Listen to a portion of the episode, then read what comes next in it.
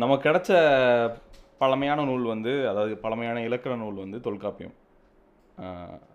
ஆனால் தொல்காப்பியத்துக்கு நமக்கு கிடைச்ச பழமையான உரை நூல் வந்து இளம்பூரணம். இளம்பூரணார்னு ஒருத்தர் எழுதினது. தொல்காப்பியத்துக்கு நிறைய பேர் உரை எழுதியிருக்காங்க. வரிசையாக அவங்களோட அவங்களோட வருஷப்படி பார்த்தோம்னா கடைசியாக செந்தமிழ் ஆராய்ச்சி பேராசிரியர்கள் நிறைய பேர் எழுதியிருக்காங்க. ஆனால் அதுக்கெல்லாம் முன்னாடி நமக்கு கிடைச்சதில் ரொம்ப பழைய இது என்னன்னா இளம் இளம்பூரணம் தான். இளம்பூரணார்னு எழுது எழுதுனது. அதுக்கப்புறமா நச்சினார்க்கினியாரோட இளம்பூரணாரோட காலம் பதினொன்றாம் நூற்றாண்டு. நம்ம தொல்காப்பியத்தோட காலத்தை பற்றி முந்தின பதிவில் பார்த்தோம். இது வந்து உரை வந்து பதினொன்றாம் நூற்றாண்டில் எழுதப்பட்டது. அதுக்கு இதுக்கும் நூற்றாண்டுகள் ஒரு பெரிய நூற்றாண்டுகள் இடைவெளி இருக்குது அதுக்கு முன்னாடி உரையே எழுதலையா அப்படின்னா இல்லை கன்ஃபார்மாக அதுக்கு முன்னாடி உரை இருக்குது இளம்பூரணாருக்கு முன்னாடி. ஏன்னா இளம்பூரணார் வந்து உரையில் வந்து இதுவும் ஒரு சாரார் ஆசிரியன் உரைப்பது அப்படின்னு அவர் சொல்கிற விஷயங்கள் மூலயமா. ஓகே இதை இந்த இந்த அவர் எடுத்து கூறியிருக்கிற அந்த சில விஷயங்கள் வேறு ஒருத்தவங்க எழுதின உரையில் வந்து அது இருக்குங்கிறத அவர் மென்ஷன் பண்ணிட்டே வந்துகிட்டே இருக்கார். இன்னும் அதை அப்படி பா அப்படி பார்த்தா தொல்காப்பிய தொல்காப்பியர் வந்து அவர் எழுதியிருக்க தொ- தொல்காப்பியத்தில் தொல்காப்பியத்தோட பாடல்கள் வரிகள்லேயே புலவர் என்மனார் புலவர் என்மனார் அப்படின்னு அவர் சொல்லிட்டே இருப்பார் சில க சில விஷயங்களுக்கு. அது ஏன்னா அந் இந்த மாதிரி புலவர்கள் சொல்கிறாங்க இதுக்கு முன்னே இருந்த புலவர்கள் இந்த புலவர்கள் இப்படி வகுத்து வச்சுருக்காங்க அப்படிங்கிறத சொல்கிறதுக்கான குறியீடு தான் அந்த ஒரு வார்த்தை. இதுக்கு முன்னாடி இருந்த இருந்த இலக்கண நூல்ல இருந்து வர சில விஷயங்கள் அவர் எடுத்து வச்சிருக்கிறதும் அது அவர் அதை அவர் குறிப்பிட்டிருக்கிறதையும் அவர் அந்த மாதிரி குறிப்பிடுறார். இந்த புலவர் என்பனார் சொல்கிற இந்த விஷயங்கள் எல்லாமே இந்த இந்த மாதிரி இந்த இந்தந்த இந்த புலவர்கள் இந்தந்த தொ- தொகுப்பை வந்து இந்த மாதிரி அவங்க வந்து அவங்கவுங்களோட பாடல்களில் குறிப்பிட்டிருக்காங்க அப்படிங்கிறத மேலோட்டமாக குறித்து சொல்கிற ஒரு வார்த்தையாக அதை தொல்காப்பியரும் யூஸ் பண்ணியிருக்காரு. அது மூலியமாக தான் நமக்கு வந்து தொல்காப்பியத்துக்கு முந்தின முந்தைய இருக்கிற இலக்கண நூல்கள் பற்றியும் அதுக்கு முன்னாடியே தொல்காப்பியர் பேசின பல விஷயங்களை வந்து அவங்க ஏற்கனவே மற்றவங்களும் பேசியிருக்காங்க அப்படிங்கிறதையும் அது மூலியமாக தான் தெரிஞ்சுக்க முடியுது. ஸோ இப்போ உரை உரை எழுதுனது என்ன? உரை அப்படின்னு பார்த்தா தொல்காப்பியத்தோட உரைன்னு பா உரைன்னு பார்க்க போனோம்னா நம்ம இளம்பூரணத்தையும் நச்சினார்கிரியார் எழுதின ரெண்டையும் தான். நச்சினார்கினியார் வந்து பதினாலாம் நூற்றாண்டில் இருந்தவர். இப்போ இளம்பூரணம் எழுதின இ- இ- இளம்பூரணார் வந்து சோழ நாட்டுக்காரரு. அவர் வந்து உழவு செஞ்சு அஹ், வாழ்ந்திருந்தார். அதாவது விவசாயி அப்படிங்கிற ஒரு கருத்து இருக்குது அவர் சரம் அவர் வந்து சமண மதத்தை சேர்ந்தவர் அப்படிங்கிறது வந்து பெரும்பான்மையரோட கருத்து. ஏகப்பட்ட ஆய்வாளர்கள் வந்து அதை ஒத்துக்கிறாங்க. அவர் சமணர் சமணர் காலத்தில் இருக்கலாம். ஏன்னா பதினொன்றாம் நூற்றாண்டு வந்து அவ்வளோ சமணர்களோட வீழ்ச்சி வந்து ஆரம்பிக்க போகிற காலகட்டம் தான். ஆரம்பிச்சிடல. ஸோ அந்த அந்த டைமில் அவர் சமணராக இருந்து வாழ்ந்ததுக்கான இது இருக்குது இளம்பூரணர் வந்து அடியாருக்கு நல்லாருங்கிறவர் வந்து திருக்குறளுக்கெல்லாம் உரை எழுதினவர் அடியாருக்கு நல்லா. அந்த அடியாருக்கு நல்லாருங்கிற அவர் வந்து அஹ், குறிப்பிடும்போது உரையாசிரியராக இளம்பூரண அடிகள் அப்படின்னு தான் அவர் அவர் கூப்பிடுறாரு. அது மூலிமா இளம்பூரணாரோட வயசை வயசை வந்து அவர் அவர் இளம் இளமையிலேயே நிறைவு பெற்ற ஒரு துறவி. ரொம்ப அறிவு அறிவு நிறைவு பெற்ற இளமையிலேயே மிக அறிவு நிறைவு பெற்ற ஒரு துறவியாக அவங்க அவரை குறிப்பிடுறாங்க. நிறைய பேர் வந்து ஏதமில் மாதவர். ஏத அது ஏதமில் மாதவர் அப்படின்னா ஏதம்னா குற்றம். எந்த குற்றமும் இல்லாத ஒரு மாதவம் உடையவர். அப்படிங்கிற கருத்தில் அவரை அவரை கூ அவரை கூப்பிடுறாங்க. இது இளம்புறனாரோடது. இளம்புறனாக்கு அப்புறமா நச்சினார்கிரியாரோடய நமக்கு கிடச்சிருக்கு. நச்சினார்கிரியார் வந்து பதினாலாம் நூற்றாண்டுக்காரரு. அவர் வந்து பாண்டிய நாட்டில் வாழ்ந்திருக்காரு அவர். அவர் அவர் வந்து அவர் அந்தனராக தான் அவரை பார்க்குறாங்க அவர் வந்து ஏன்னா இப்போ இந்த ரெண்டு பேரோட பேரை குறிப்பிடுறதுக்கு காரணமே இந்த ரெண்டு பேரோட உரையை குறிப்பிடுறதுக்கு காரணமே ரெண்டு பேரோட உரையிலையுமே தொல்காப்பியத்தோட பாடல்களை ரெண்டு பேரும் என்ன மாதிரி பார்த்துருக்காங்கங்கிறதுலே ஒரு வேறுபாடு இருக்குது ரொம்ப குறிப்பாக சொல்ல போனோம் அப்படின்னா ஐயன் அப்படின்னு இருக்கிற ஒரு இடத்துல ஐயர் அப்படின்னு இருக்கிற ஒரு இடத்த தலைவன் அப்படிங்கிற ஒரு குறிப்பாக இளம்பூரணர் சொல்கிறாரு அதே நச்சினார் கிரியார் அவர்களை வந்து அந்தணர்கள் அப்படிங்கிற ஒரு குறிப்பாக அவர் அப்- அப்படி குறிப்பிட்டு நச்சினார்கனியார் குறிப்பிடுறார். ஸோ இது காலங்காலமாகவே ரெண்டு பேருக்குமான நச்சினார் கிரியானோட எல்லா உரைகள்லையுமே இருக்கிற ஒரு பிரச்சனை. எல்லாருமே அதை அவர் திரித்து சொல்கிற விஷயங்களா பார்க்குற விஷயங்கள் இல்லை அவர் அவரோட இன்டர்பிரிட்டேஷனாக அதை எடுத்து வச்சிருக்கிற சில விஷயங்களை வந்து எப்பயுமே விவாதத்துக்குள்ளாயிட்டே இருக்கிற ஒரு விஷயந்தான் அது இப்போ வரைக்குமே நிழடிச்சிட்டுருக்கு ஆனால் இதுதான் முக்கியமான உரைகள். தொல்காப்பியத்துக்கு மிக முக்கியமான உரைகள். இந்த ரெண்டு உரைகள் தான் நமக்கு ரொம்ப முந்தைய கிடச்சிருக்க அதாவது மிக பழமையான உரை அப்படின்னா அது வந்து இளம்பூரணம் தான் அதுக்கு முந்தின இருக்க எந்த உரைகளும் நம்மக்கிட்ட இல்லை. ஸோ இப்போ தொல்காப்பியம் அப்படின்னா தொல்காப்பியம் மூணாக பிரிக்கப்படுது. எழுத்து சொல் பொருள் அப்படின்னு எழுத்ததிகாரம் சொல்லதிகாரம் பொருளதிகாரம்னு மூணாக பிரிக்கப்படுது. ஸோ இந்த இதில் வந்து இப்போ நம்ம வந்து பொருளதிகாரத்தில் இப்போ வந்து இதில் நம்ம பொது பொருளதிகாரத்தில் பொருளதிகாரம் ஒம்போதாக பிரிக்கப்படுது. ஒவ்வொரு அதிகாரமும் ஒம்பது ஒம்பது அதிகாரம் பிரிக்கப்படுது. அதில் நம்ம பொருளதிகாரத்தில் களவியல் பற்றி பார்க்க போகிறோம் எடுத்தோடனே ஸ்ட்ரைட்டாக அங்கே தான் போகிறோம் களவியல் போகிறோம் ஏன்? இப்போ வந்து கலவியலோட இதை தான் நம்ம பார்க்க போகிறோம் கள ஒழுக்கம் அப்படிங்கிறாங்க. களவு ஒழுக்க களவுனா என்ன? களவுனா திருட்டு. அண்ட் அதில் என்ன ஒழுக்கம்? களவு ஒழுக்கம். களவு ஒழுக்கத்தோட இயல்பை சொல்கிறது தான் களவியல் அப்படின்னு தொல்காப்பியர் குறிப்பிடுறாரு. அவரோட பாடல்களுக்கு முன்னாடி. அதனால் களவே திருட்டு. அதில் என்ன ஒழுக்கம்? அது அப்படின்னா அந் அந் அவர் களவு அப்படின்னு அவர் சொல்கிற அந்த ஒரு டேர்ம் மூலிமா அவர் மென்ஷன் பண்ண விரும்புகிறதே வந்து உறவுகள் தான். இங்கே அந்த உறவுகளோட இதை அவர் முதல் பாடல் அந்த களவியலில் இருக்கிற முதல் பாடல் என்னன்னா இன்பமும் பொருளும் மரணம் என்றாங் கண்போடு புணர்ந்த வைந்தினை முறங்கின் காமக்கூட்டங் காணங்காலை மறையோர் தேயத்து மன்றலெட்டனுள் உரையமை நல்லியால் துணைமையோர் இயல்பே. இதுதான் முதல் பாடல். கலவியல்ல கலவியல்னு பிரிக்கப்பட்டிருக்கிற அந்த ஒரு தொகுப்பில் முதல் பாடல் இதுதான். அதில் அவர் ஆரம்பிக்கிறதே இன்பமும் பொருளும் மரணம். அதாவது அறம் பொருள் இன்பம் தான் எப்பயுமே வரிசைப்படுத்தப்படும். ஆனால் தொல்காப்பியர் களவொழுக்கம்னு வந்து அது இந்த பொருள் அதிகாரத்தில் களவொழுக்கம்னு வந்து வந்த இடத்துல முதல்ல இன்பத்தை வைக்கிறார். ஸோ பாடலில் நீ சொல்ல ஒரு சொல்ல எங் எது எதை முன்னிலைப்படுத்துகிறேங்கிறதுலையே நீ அங்கே என்ன எது அங்கே முக்கியத்துவம் அடையுதுங்கிறத குறிப்பிடுற மாதிரியான ஒரு விளையாட்டை தான் அவர் இங்கே விளாண்டுருக்காரு இன்பமும் பொருளும் மரணம் அப்படின்னு அவர் வந்து அந்த வரிசையை இப்படி திருப்பி போடுறதுக்கான காரணமே இன்பமும் பொருளும் மரணம் என்றான் கண்போடு புணர்ந்த வேந்தினை. அதாவது அகத்திணை. நம்ம திணைகள் பற்றி பார்த்தோம். ஒவ்வொரு நிலங்களுக்கும் என்னென்ன திணைகள் இருக்குது அப்படின்னு பார்த்தோம். அது நிலங்களுடைய திணை ஸோ இதில் அகம் புறம் அப்படின்னு வந்து வாழ்க்கையை வந்து தமிழர்கள் பிரிந்து பிரித்து வச்சுருந்தது வந்து தமிழர்கள் அவங்க அந்த மாதிரி பிரித்து வாழ்ந்தாங்களோ அப்படி தான் அந்தோட இதுபடி வாழ்ந்தாங்கன்றது இல்லை அகம் அக வாழ்க்கைன்னு ஒரு மனிதனுக்கு ஒன்று இருக்குது புக புற வாழ்க்கைன்னு அவனுக்கு ஒரு ஒரு வாழ்வு இருக்குது அப்படிங்கிறத உணர்ந்ததுக்கப்புறமா உணர்ந்ததுக்கு அப்புறமா அதை பிரித்து பாடுறதுக்கு ஏதுவாக அதை அந்த திணைகள் பிரிக்கப்பட்டது. அந்த மாதிரி பிரிக்கப்பட்ட திணைகளில் அகத்திணையினை அகத்திணை வந்து ஏழு. அப்படின்னு தொல்காப்பியம் சொல்லுது. ஏன்னா அதுக்கப்புறமா வந்த இலக்கண நூல்கள் இன்னும் சில திணைகளை அது கூட சேர்த்து பதினொன்று பன்னெண்டு அந்த மாதிரி அதோட எண்ணிக்கைகள் வேறுபட்டே இருந்திருக்கு. ஆனால் தொல்காப்பியம் சொல்கிற திணைகள் அகத்திணைகள் எத்தனை அப்படின்னா ஏழு. அதில் வந்து கைகிளை குறிஞ்சித்திணை முல்லைத்திணை மருதத்திணை நெய்தல் திணை பாலைத்திணை பெருந்திணை. இதுதான். இப்போ நீங்கள் நான் சொன்னதுலேயே தெரிஞ்சிருக்கோம். கைக்கிளையும் பெருந்திணையும் மட்டும்தான் உங்களுக்கு வேறுபட்ட ஒரு சொல்லாக அது இருக்கும். மற்றபடி இது ஏற்கனவே நம்ம பேசியிருப்போம். நிலங்களை ஒத்தி தான் அந்த திணைகள் வருது. இந்த திணையை தான் இப்போ நான் பா படித்த அந்த பாடலோட வரிகள் இன்பமும் பொருளும் மரணம் என்றாங்க அன்போடு புணர்ந்த வைந்தினை அப்படின்னா அந்த வைந்தினை ஐந்தினை தான் சொல்கிறார் அன்போடு புணர்ந்த ஐந்தினை அந்த அன்போடு புணர்ந்த ஐந்தினை அப்படின்னா அவர் அவர் அந்த ஐந்தினையை குறிப்பிடுற ஐந்தினையாக சொல்கிற அந்த ஐந்தினைகள் என்னென்னா குறி குறிஞ்சித்திணை முல்லைத்திணை மருதத்திணை நெய்தல் திணை பாலைத்திணை இதை தான் ஐந்தினையாக அவர் வந்து குறிப்பிடுறாரு. இந்த ஐந்தினையும் அன்போடு புணர்ந்து தான் என்ன இது அகத்திணையில் அஞ்சு திணை மட்டும் அன்போடு புணர்ந்ததுன்னா மற்ற ரெண்டு என்ன அன்போடு புணரலையா அப்படின்னா ஏன்னா அந்த திணையிலேயே அது இருக்குது கைகளை பெருந்தினை நம்ம பேசியிருக்கோம். கைகளை அப்படிங்கிறது வந்து இரண்டுமே வந்து பொருந்தா காதல். கைகளை அப்படிங்கிறது வந்து ஒருதலை காதல். அந்த கைகளைங்கிறது வந்து நீ ஒருத்தவர் ஒருத்தவரோட நெஞ்சில் மட்டும்தான் அந்த அன்பு இருக்குது மற்றவருக்கு மற்றவரோட இதில் அந்த அன்பு எழலை.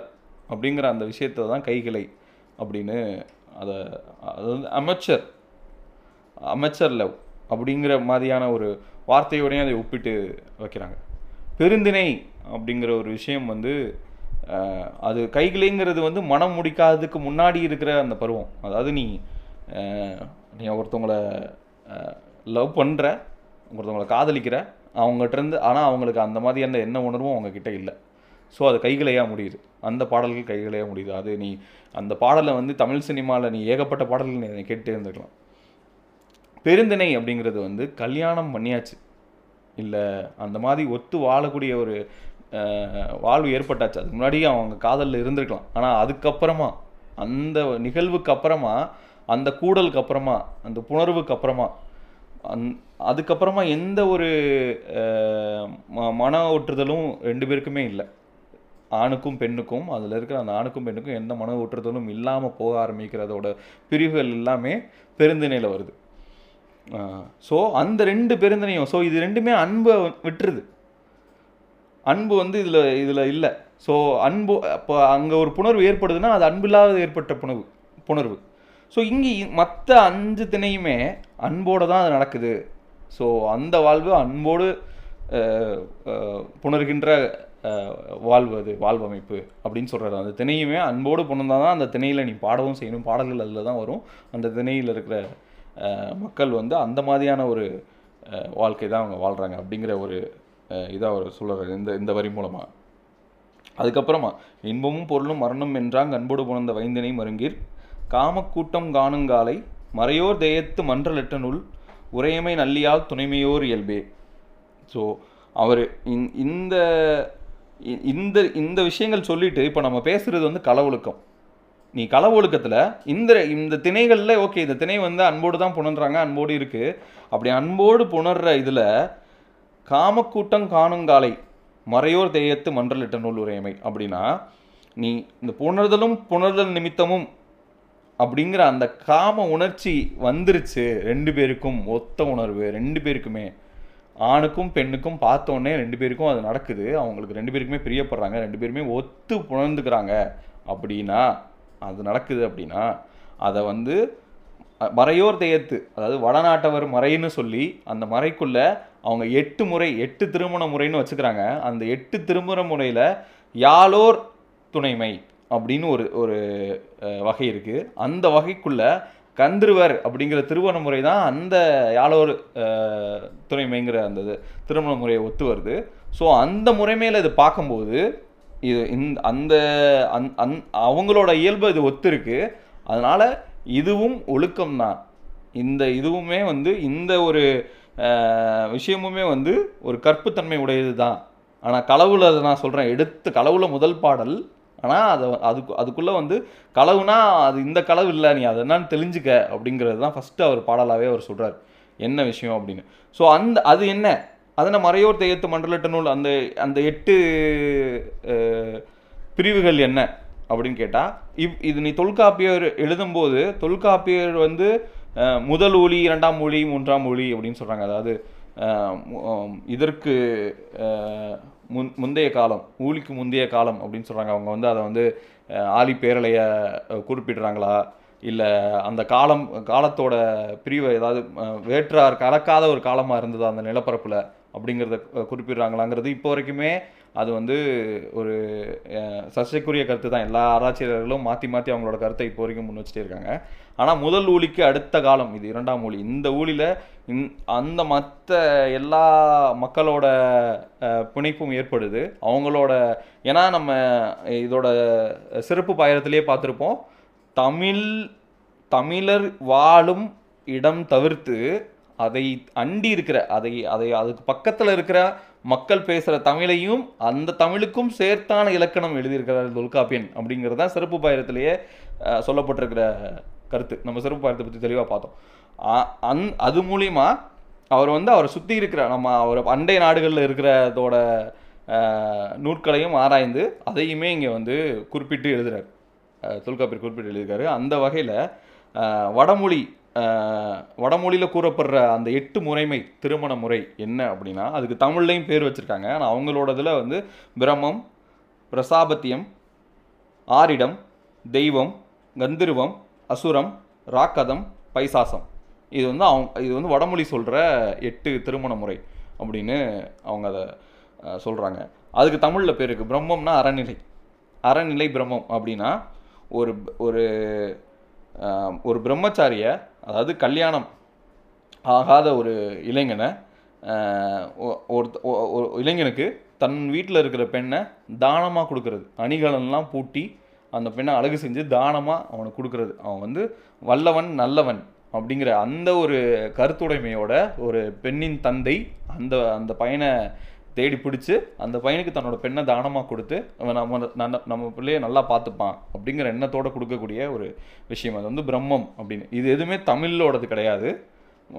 ரொம்ப முக்கியமாக இது எல்லாமே வந்து வட வட வடநாட்டில் இருக்கிறவங்க அவங்க திருமண முறையாக வச்சுருக்கிற ஒரு விஷயத்தை கூறி அதுக்குள்ளே இருக்கிற ஒரு ஒரு குறிப்பை அதுக்குள்ளே இருக்கிற ஒரு முறைமையை இவர் குறிப்பிடுறதுனால தொல்காப்பியர் குறிப்பிடுறதுனால இப்போ அதை பற்றி நம்ம பார்க்குறோம் அந்த திருமண முறையை பற்றி நம்ம பார்க்குறோம் ஏன் இது? ஏன்னா திருமண முறையை பற்றி தொல்காப்பியர் எழுதலையா அப்படின்னா எழுதியிருக்காரு. தமிழில் திருமண முறையை பற்றி எழுதியிருக்காரு. அதை நம்ம அதுக்கப்புறம் வருவோம். இப்போ வடநாட்டில் இருக்கவங்க திருமண முறையை என்ன என்ன சொல்லியிருக்காங்க அப்படிங்கிறத பார்க்குறது தான் இது. ஸோ அதில் முதல்ல வந்து அறநிலை பிரம்மம் அது எப்படி வந்து ஒரு ப ஒரு பேச்சுலரை வந்து எலிஜிபிள் பேச்சுலர் அப்படின்னு சொல்கிற அந்த ஒரு ஆளை வந்து தேடி தன்னோட பெண்ணை வந்து பெண்ணுக்கு நல்ல அணிகலன்கள் பூட்டி நல்ல நகையெல்லாம் எடுத்து போட்டு அவனுக்கு கட்டி வச்சு அவங்க ரெண்டு பேரும் சந்தோஷமாக இருப்பாங்க. அவங்க ரெண்டு பேருக்குள்ளேயும் எந்த இதுவும் வராது அப்படின்னு பார்த்துக்கிற மாதிரியான இது.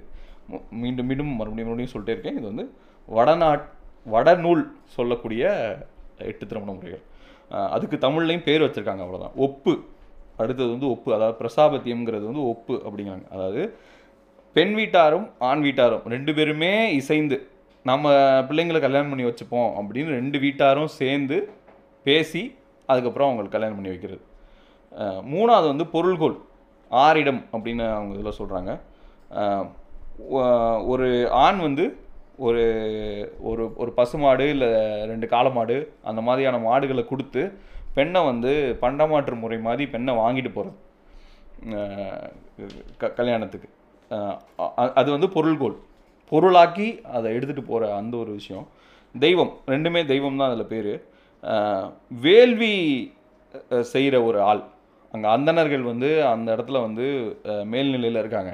அந்த மாதிரி வேள்வி செய்கிற ஒருத்தவங்கள தேடி பிடிச்சி தம் மகளை வந்து வேள்வி தீக்கு முன்னாடி சுற்றி இப்போ நம்ம நார்மலாக சடங்கு தீயை சுற்றி வந்து கல்யாணம் பண்ணிக்கிற அந்த ஒரு முறைமையை குறிப்பிடுறாரு. அந்த முறைமை இருக்கிறத அப்போ இருந்து அவங்க வடநாட்டில் அந்த முறைமை இருக்குது அந்த முறைமையை அவர் குறிப்பிடுறார். இப்போ அந்த அஞ்சாவது அதுதான் ரொம்ப முக்கியம். யாழோர் கூட்டம் யாழோர் துணைமை அதை பற்றி பேசணும்ல? அது யாழோர் கூட்டம். அந்த யாழோர் கூட்டம் யார் அப்படின்னா கந்திருவம் அப்படிங்கிற அந்த ஒரு கூட்டத்தோட முறைமை. அந்த கந்திருவம் என்னென்னா அந்த கந்தர்வ கூட்டம் அந்த யாழோர் கூட்டம் என்ன? யாழோர் கூட்டம் கந்- ஏன்னா அவங்க பாட்டு பாடி சுற்றி திரிகிற ஒரு ஆட்கள்.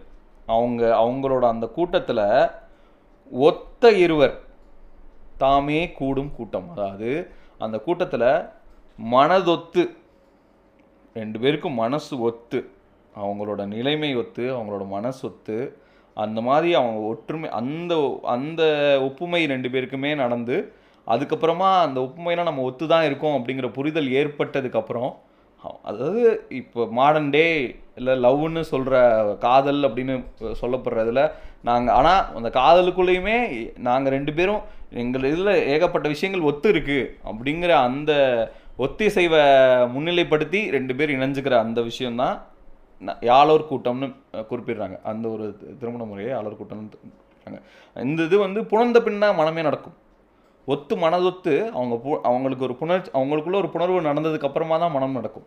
புணர்ந்துருவாங்க அவங்க முதலையே ஸோ அந்த ஒரு வழிமுறையை தான் வந்து யாழோர் கூட்டம் அப்படின்னு சொல்கிறாங்க அறம் பொருள் வினை.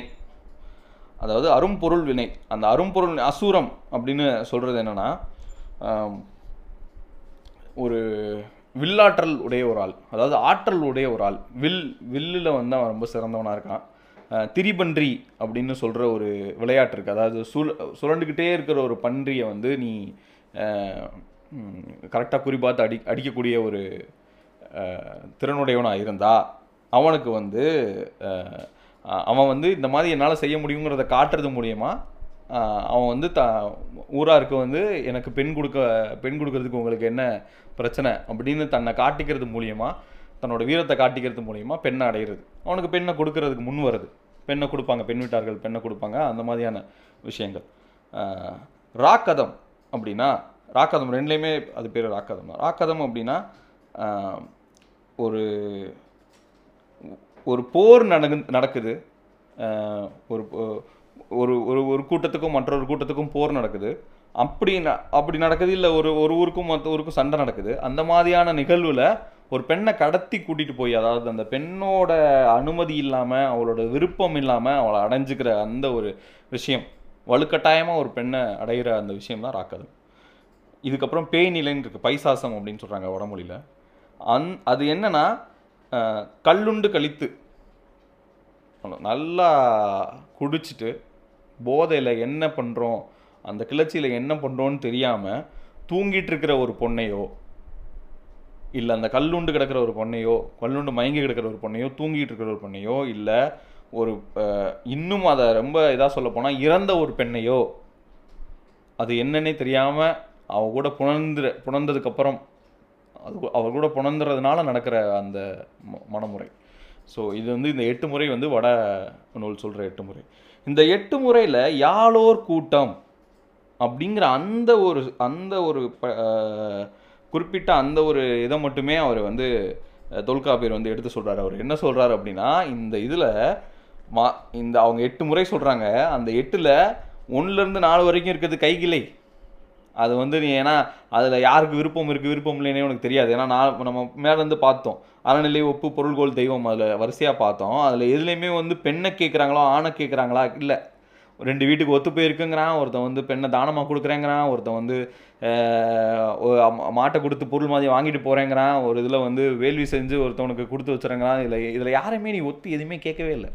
பெண்ணுக்கு பிடிச்சிருக்கா ஆணுக்கு பிடிச்சிருக்கான்னு கேட்கவே இல்லை. ஸோ அதில் வந்து அது ஒருத்தவங்களுக்கு பிடிச்சி அந்த பையனுக்கு பிடிச்சி வந்து இது பண்ணியிருக்கலாம் அந்த பொண்ணுக்கு பிடிச்சி வந்து இது பண்ணிக்கலாம் அது கைகிலேங்கிற ஒரு முறையிலே இதெல்லாம் அடங்கிடுது இந்த இந்த இந்த எந்த விஷயத்தையும் நீ வந்து இந்த அன்புக்குள்ளே கொண்டு வராத. இது இது இந்த கே இது வந்து அன்புக்குள்ளே உன்னால் கேட்டகரைஸ் பண்ண முடியாது. அப்படின்னு அதை அதை வந்து அவர் வந்து தொல்காபீர் வந்து அதை கைகிளைக்குள்ளே வைக்கிறார். இது வந்து ஒரு நிறைவு பெற்ற அன்பு கிடையாது. ஸோ நான் இதை நீ இதை நான் கைக்குள்ளைக்குள்ளே உட்கார வைக்கிறேன்னு சொல்லி அதை உட்கார வைக்கிறாரு. மிச்சம் இருக்கிற அந்த ஆறுலேருந்து எட்டு அதை வந்து அவர் வந்து அதை வந்து பெருந்திணை அப்படின்னு சொல்லி ஒதுக்குறார். ஏன்னா நீ அதில் வந்து அது போ புணர்வு நடந்து நீ அதை அதுக்கப்புறமா நீ அது அதில் நீ அந்த அந்த விஷயத்தில் வந்து அது ஒட்டு போகாத ஒரு நிலை. நீ பெருந்திணைங்கிறதுக்கு ரொம்ப தெளிவான கா இது என்னென்னா ரொம்ப வயதான ஒரு ஆணை வந்து ஒரு பெண் விரும்புகிறதோ ரொம்ப வயதான ஒரு பெண்ணை ஒரு ஆண் விரும்புகிறதோ அதை பெருந்தினையாக பார்க்கப்படுது.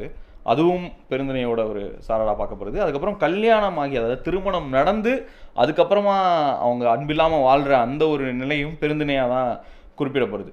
ஸோ அந்த அந்த விஷயத்துக்குள்ளே தான் இது எல்லாமே வருது. இந்த விஷயங்கள் எல்லாமே வருது. நீ ஒரு கல் குடிச்சிட்டு நீ போய் ஒரு பொண்ணை நீ இது பண்ணுறதும் ஒரு இடத்துல போய் நீ பொண்ணை வலுக்கட்டாயமாக தூக்கிட்டு வந்து ரேப் அப்படிங்கிற ஒரு விஷயம் தான். கற்பழிப்பு அப்படின்னு சொல்லப்படுற அந்த ஒரு வன்புணர்வுங்கிற ஒரு விஷயத்துக்குள்ளே தான் இது எல்லாமே வருது. இந்த விஷயங்கள் எல்லாமே இது எல்லாத்தையுமே அவர் பெருந்தனின் ஒதுக்குறாரு. அவர் க யாழோர் கூட்டம்னு நீங்கள் ஒன்று சொல்கிறீங்களே உங்களோட வடநாட்டில் நீங்கள் அந்த ஒரு முறைமையாக வச்சுருக்கீங்களே அந்த யாழோர் கூட்டம்னு ஒத்த இருவர் தாமே புணரும் கூடும். அந்த ஒரு அந்த ஒரே ஒரு கூட்டத்தோட அந்த அன்பு தான் எங்களோட ஐந்தினையும் சேர்ந்தது. எங்களோட ஐந்திணையிலையுமே நாங்கள் அதைத்தான் பார்க்குறோம் அப்படி தான் நாங்கள் வாழ்கிறதுக்கு முற்படுறோம். அந்த வாழ்க்கையை தான் நான் அந்த ஐந்திணையுமே நாங்கள் பேசுகிறோம் அப்படின்னு சாரி ஐந்திலையுமே அந்த யாழோர் கூட்டத்தை பற்றி தான் நாங்கள் பேசுகிறோம் அப்படிங்கிறத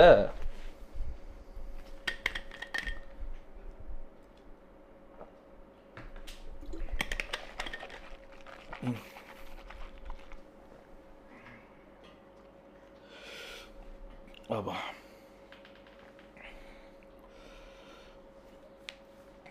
அந்த அன்பின் ஐந்திணை அப்படின்னா அந்த அந்த அதை மட்டும் குறிப்பிட்டு அந்த யாழர் கூட்டம் நீங்கள் சொல்கிற அந்த இதில் அந்த யாழர் கூட்டம்ங்கிற அந்த ஒத்து கூடுற அந்த ஒரு முறைமைக்குள்ளே தான் இந்த ஐந்தினையுமே வருது. அதாவது குறிஞ்சி புனதல் புனதல் நிமித்தமும் இது வந்து முல்லை வந்து இருத்தல் இருத்தல் நிமித்தமும் மருதம் வந்து ஊடல் ஊடல் நிமித்தமும் நெய்தல் வந்து இரங்கல் இரங்கல் நிமித்தமும் பாலை வந்து பிரிதல் பிரிதல் நிமித்தமும். இந்த இந்த ஐந்தினையோட இந்த விஷயங்கள் எல்லாமே அன்பால ஒத்த அன்பால. நீ எங்கே எங்கே புணர்வ? இந்த இந்த புணர்வு வந்து இரண்டு பேருக்கும் ஒத்து புணர்ற ஒரு புணர்வு குறிஞ்சியில். அந்த புணர்வை தான் அங்கே குறிப்பிட்றாங்க. நீ ஒரு யாருக்கு நீ வந்து இருக்க முடியும்? ஏன் ஒய்ஃப் ஏன் இருக்கணும்? இருத்தல் அப்படின்னா என்ன? என்ன முல்லையில் வந்து ஏன் இருக்கிறாங்க? அவங்க ஏன் அவனை நினச்சிருக்காங்க? அது ஒத்த அன்பு ரெண்டு பேருக்குமான ஒத்த அன்பு. அவங்க ரெண்டு பேரும் ஒத்து ஒன்றா இருக்காங்க. மனதொத்து ஒன்றா இருக்காங்க. அதனால் அந்த விஷயங்கள் இதில் நடக்குது. நீ அதே தான் பிரிதலை பற்றி ஏன் நீ யோசிப்ப? பாலையில் ஒரு பிரிதல் இருக்குன்னா அந்த பாலையில் பிரிதலை ஏன் நீ யோசிக்கிற? ஏன் நான் அவனை பிரிஞ்சு போயிட்டேன்னு நீ யோசிக்கிறேன் ஏன் அவனை நீ மிஸ் பண்ணுற ஏன்னா நீ அவனை லவ் பண்ணிருக்க அவனோட அவன் அவங்க இருவரும் காய காதல் வயப்பட்டு மணந்திருக்கிறார்கள். அந்த அந்த எண்ணம் அவங்கள விட்டு அகலாமல் இருக்குது அந்த உள்ளத்தில். ஸோ அவங்க அது அது கூட இருக்காங்க. ஊழலும் அதே தான். ஊழலை அந்த ஊ ஊடலை ஊழலை பற்றி நம்ம ஏற்கனவே பார்த்தோம். ஏன் ம மருதத்தில் ஊழலும் உடல் நிமித்தமுங்கிறதையும் ஏற்கனவே பார்த்தோம். ஏன்னா அவங்க தினமும் எங்கேயும் அவங்களுக்கு எங்கேயும் போகிறதுக்கான பிரச்சனைகள் கிடையாது. கணவனோ மனைவியோ பிரிந்து செல்வதற்கான வாய்ப்பு கம்மி. ஏன்னா அங்கே எல்லாமே அங்கே ஒரு இடத்துல ஒரே நிலத்திலே கிடக்குது. உணவும் ஒரே இடத்துல கிடைக்குது. வருஷம் ஆண்டு முழுவதுமாக உனக்கு எந்த பிரச்சனையும் கிடையாது. ஸோ அதனால் அவங்க அவங்க தினசரி இருக்கிற ஒரு மனிதர்களாகி இருக்கிற ரெண்டு பேர் அது எவ்வளோ பெரிய அன்புடையவர்களாக இருந்தாலும் அவர்களுக்குள்ள ஒரு சிறு சண்டைகள் ஏற்படும். அந்த சண்டைகள் அந்த சண்டைகள் ஏற்படுறதும் வந்து அன்புக்கு வலு சேர்க்கும் அப்படிங்கிறது வந்து திருவள்ளுவரோட கருத்து. ஊடல் காமத்திற்கண் மதற்கண்மம் கூடி முயங்க பெறின் அப்படிங்கிறது தான் கடைசி திருக்குறள். அந்த திருக்குறளோட இதே என்னென்னா அதாவது புணர்தலுக்கு காமத்திற்கு காதல் காமத்திற்கு வந்து ஊடுதல்ங்கிறது வந்து அது இன்பம் சேர்க்கக்கூடிய ஒரு விஷயமாக தான் எல்லாருமே பார்க்குறாங்க அந்த இன்பம் எப்பொழுது உணரப்படும் அப்படின்னா அந்த ஊடல் முடிஞ்சதுக்கு அப்புறமா கூடி சேர்ந்து வச்சுக்கிற அந்த ஒரு புணர்வுல முயங்க பெரியன் அதுக்கப்புறம் அதாவது அந்த சண்டை முடிஞ்சதுக்கப்புறம் முயங்குறோம்ல. முயங்கு அது முயங் முயக்கம் அப்படிங்கிறாங்க. அந்த சண்டை சண்டைக்கு அப்புறம் நடக்கிற அந்த ஒரு கூடுதலை முயக்கம் அந்த முயக்கத்தில் தான் உனக்கு தெரியும் ஏன் இந்த சண்டை வந்து இந்த அளவுக்கு இன்பத்தை உனக்கு கொடுக்குது. அதுவும் இன்பத்தை இந்த மாதிரியான ஒரு இன்பத்தை அந்த ஊடலால் மட்டும் தான் கொடுக்க முடியும் அப்படிங்கிறத பற்றி பேசுது. ஸோ அது இது. ஸோ இது இது எல்லாமே இரங்கலும் அதே மாதிரி தான். இது எல்லாமே வந்து இதுக்குள்ளேயே அன்புக்குள்ளேயே இது ஐந்துனையும் அடங்குது இந்த விஷயங்கள் எல்லாமே. ஒத்த உணர்வு உள்ளவர்கள் திருமணம் செய்திருக்கும் பொழுது. ஸோ இதில் இப்போ சரி இந்த விஷயங்கள்லாம் பார்த்துரும் அஞ்சு திருமணம் இதெல்லாம் பார்த்துரும் இங்கே என்ன அப்போ என்ன இது இங்கே என்ன யார் சொல்கிறா இதை?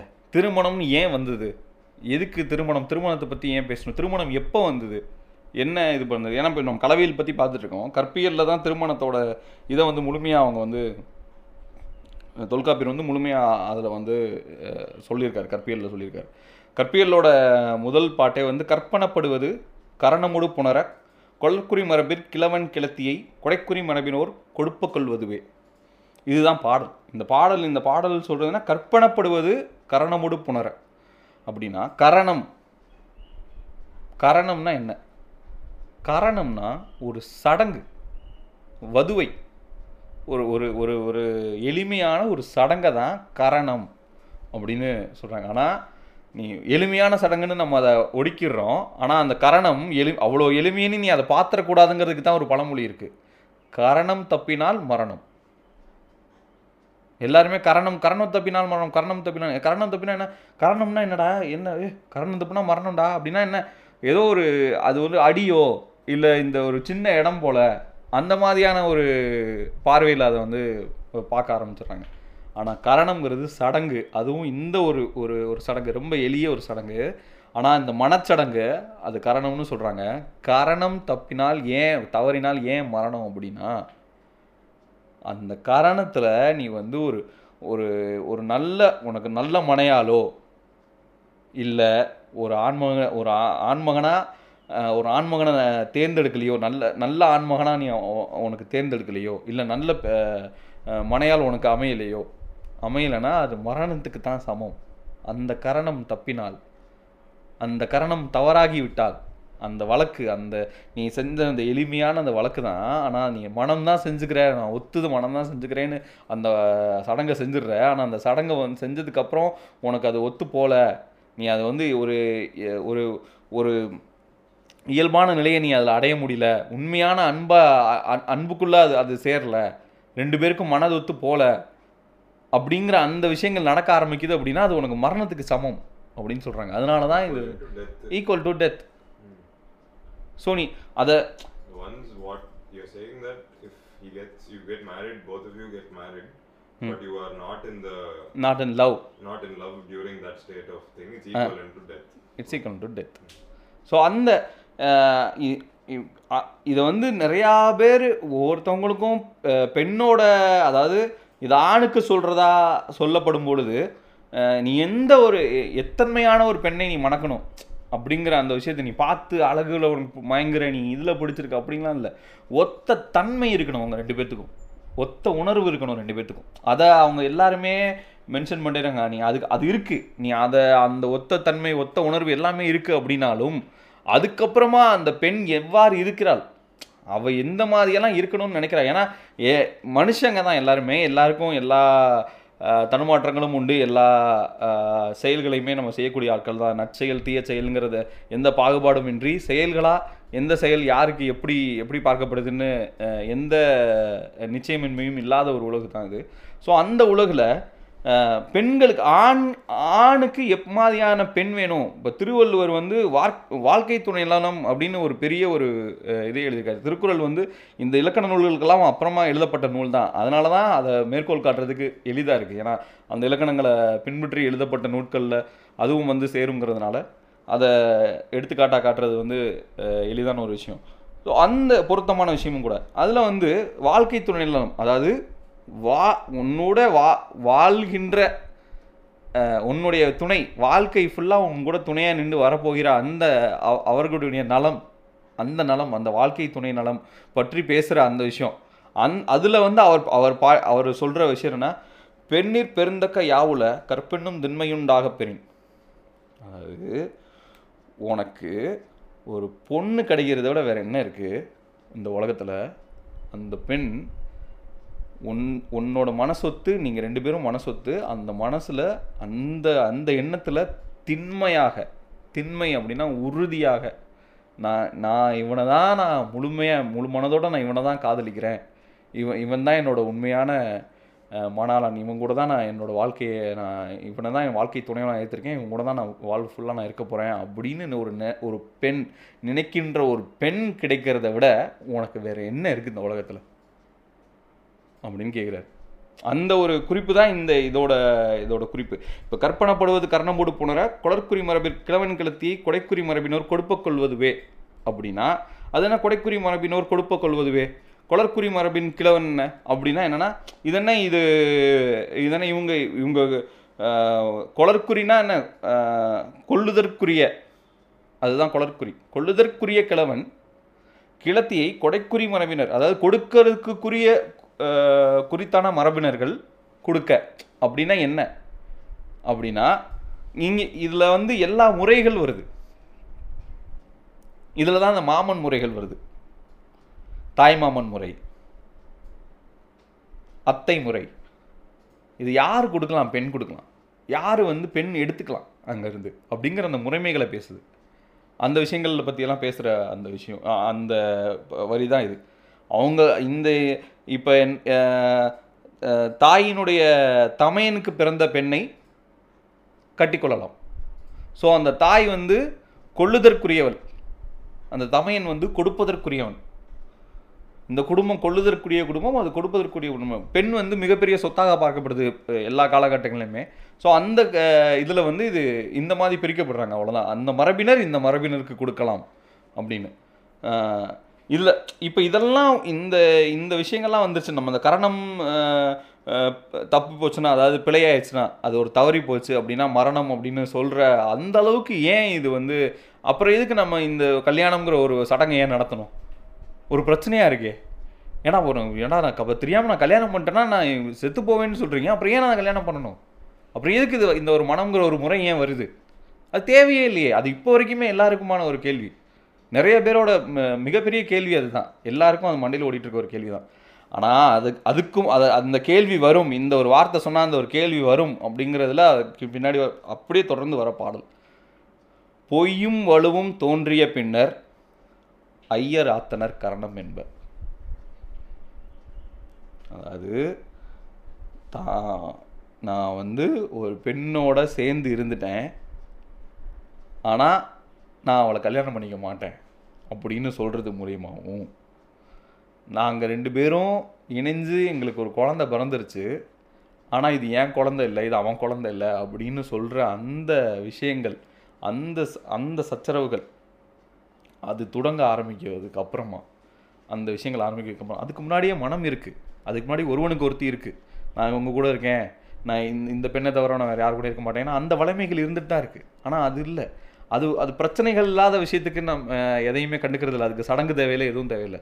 ஆனால் இந்த மாதிரியான ஒன்று வரும்போது ஒரு சமூகத்துக்குள்ளே ஒரு ஒரு இணைந்த சமூகமாக மிகப்பெரிய எண்ணிக்கையில் மக்கள் ஒரு இடத்துல இருக்கிறது இருக்கிற ஒரு சமூகத்தில் அந்த ஏற்படுற ஒரு பிரச்சனையாக பொய்யும் வலுவும் தோன்றிய பின்னர் அது அது தொடங்கினதுக்கப்புறம் அப்புறம் அந்த மாதிரி எல்லாரும் வாழ்ந்துட்டு தான் இருக்காங்க. ஒன்றா வாழ்ந்துட்டு தான் இருக்காங்க. அவங்களுக்குள்ள புணர்வு நடந்துக்கிட்டு தான் இருக்குது குழந்தைகள் பிறந்து கொண்டு தான் இருக்குது அதில் வந்து உரிமைகள் கொண்டாடப்பட்டுட்டு தான் இருக்குது எல்லாமே அது நடந்துக்கிட்டு தான் இருக்குது அப்பையும் கொள்ளுதற்குரியவர்கள் இருக்கிறாங்க. அதுலேயும் கொடுப்பதற்குரிய மரபினர் இருக்காங்க. அதெல்லாம் நடந்துட்டு தான் இருக்குது அப்படிலாம் இருக்கும் பொழுது அது வரைக்கும் சடங்குகள் ஆனால் சடங்குகள் எதுவும் நடத்தப்படலை. ஏன் சடங்குகள் நடத்தப்படுது? ஏன் இந்த ஒரு சடங்கு நடத்தி ஊராருக்கு இதை தெரியப்படுத்துறது எப்போ நடக்குது? ஒட்டுமொத்த ஊரை சாட்சியாக உட்கார வைக்கிறது எங்கே நடக்குது? ஏன் நடக்குது அப்படின்னா அந்த பொய்யும் வலுவும் தோணுனதுக்கப்புறம் ஐயர் ஆத்தனர் அதாவது தலைவர்கள் ஐயன் அப்படின்னா தமிழில் தலைவன் அப்படின்னு அர்த்தம். அதாவது தலைவன் அப்படின்னா அவன் வந்து வீரன் போர் வீரன் படைத்தளபதி அந்த தலைவன் இல்லை. இந்த ஐயன் அப்படிங்கிறவன் வந்து அந்த அந்த குழுவில் எந்த ஒரு குழு எந்த ஒரு கூட்டம் இருக்கோ எந்த ஒரு எங்கே ஒரு மக்கள் குழுமி ஒரு இடத்துல இருக்காங்களோ அதில் அறிவிற் சிறந்தவன் தலைமை பண்பு மிக்கவன் அதாவது வழிநடத்தக்கூடிய ஒரு பண்பு இருக்கிறவன். அந்த கூட்டத்தை வழிநடத்தக்கூடிய பண்பு இருக்கிற ஒரு ஆள் அந்த ஆளை ஐயருங்கிறாங்க. அந்த மாதிரி ஐயன் அப்படிங்கிறாங்க. அந்த மாதிரி பல ஐயர்கள் ஐயன்கள் அவங்க அந்த கூட்டத்தை அந்த ஒட்டுமொத்தமாக அந்த மாதிரி தலைவர்கள் எல்லாரும் கூடி நின்று பேசி அதுக்கப்புறம் அந்த சடங்கை கொண்டு வராங்க. ஸோ இதுதான் கல்யாண சடங்கு திருமண சடங்குங்கிறது நடத்த ஆரம்பிச்சதுக்கான காரணம் இதுதான்.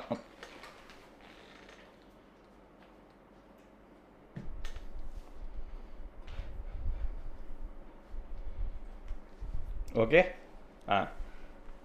இது வந்து இ- இப்போ நம்ம இது வந்து கர இது இது எல்லாமே கற்பியலில் இருக்கிற ஒரு பாடல்கள். இது வந்து அந்த ஏன் நம்ம திருமணம் வருது. ஏன் நம்ம திருமணம்னு ஒன்று பண்ணணும்? ஏன் அதை வந்து இது இந்த கள ஒழுக்கத்தோட பார்க்கணும்? கள ஒழுக்கம்னு சொல்கிறோம் அப்போ அதில் தான் இந்த இதுவே ஒழுக்கமாக தானே தெரியுது. அப்புறம் ஏன் திருமணம்னு ஒன்று இருக்குது ஸோ அதுக்குள்ளேயே ஏன் அந்த திருமண முறையை பார்க்குறோம்? அவங்களோட திருமண முறைனா என்ன? அப்புறம் நம்ம திருமண முறைனா என்ன? வட வடநாட்டின் ஒரு திருமண முறைனா என்ன? இந்த திருமண முறைனா என்ன? அப்படிங்கிறத வந்து ஒப்பிட்டு பார்க்கறதுக்காக அந்த பாடல்கள் எழுத்தாளப்பட்டது ஆனால் நம்ம கலவியல் தான் பார்த்துருக்கோம். கலவியலோட முதல் பாடலை பற்றி பார்த்தோம். இப்போ அதோட இரண்டாவது பாடல். அந்த இதுலேயே இரண்டாவது பாடல். அதை வந்து இன் இந் முதல் பாடல் வந்து ஐ அன்பின் ஐந்திணையில் இந்த ஒரு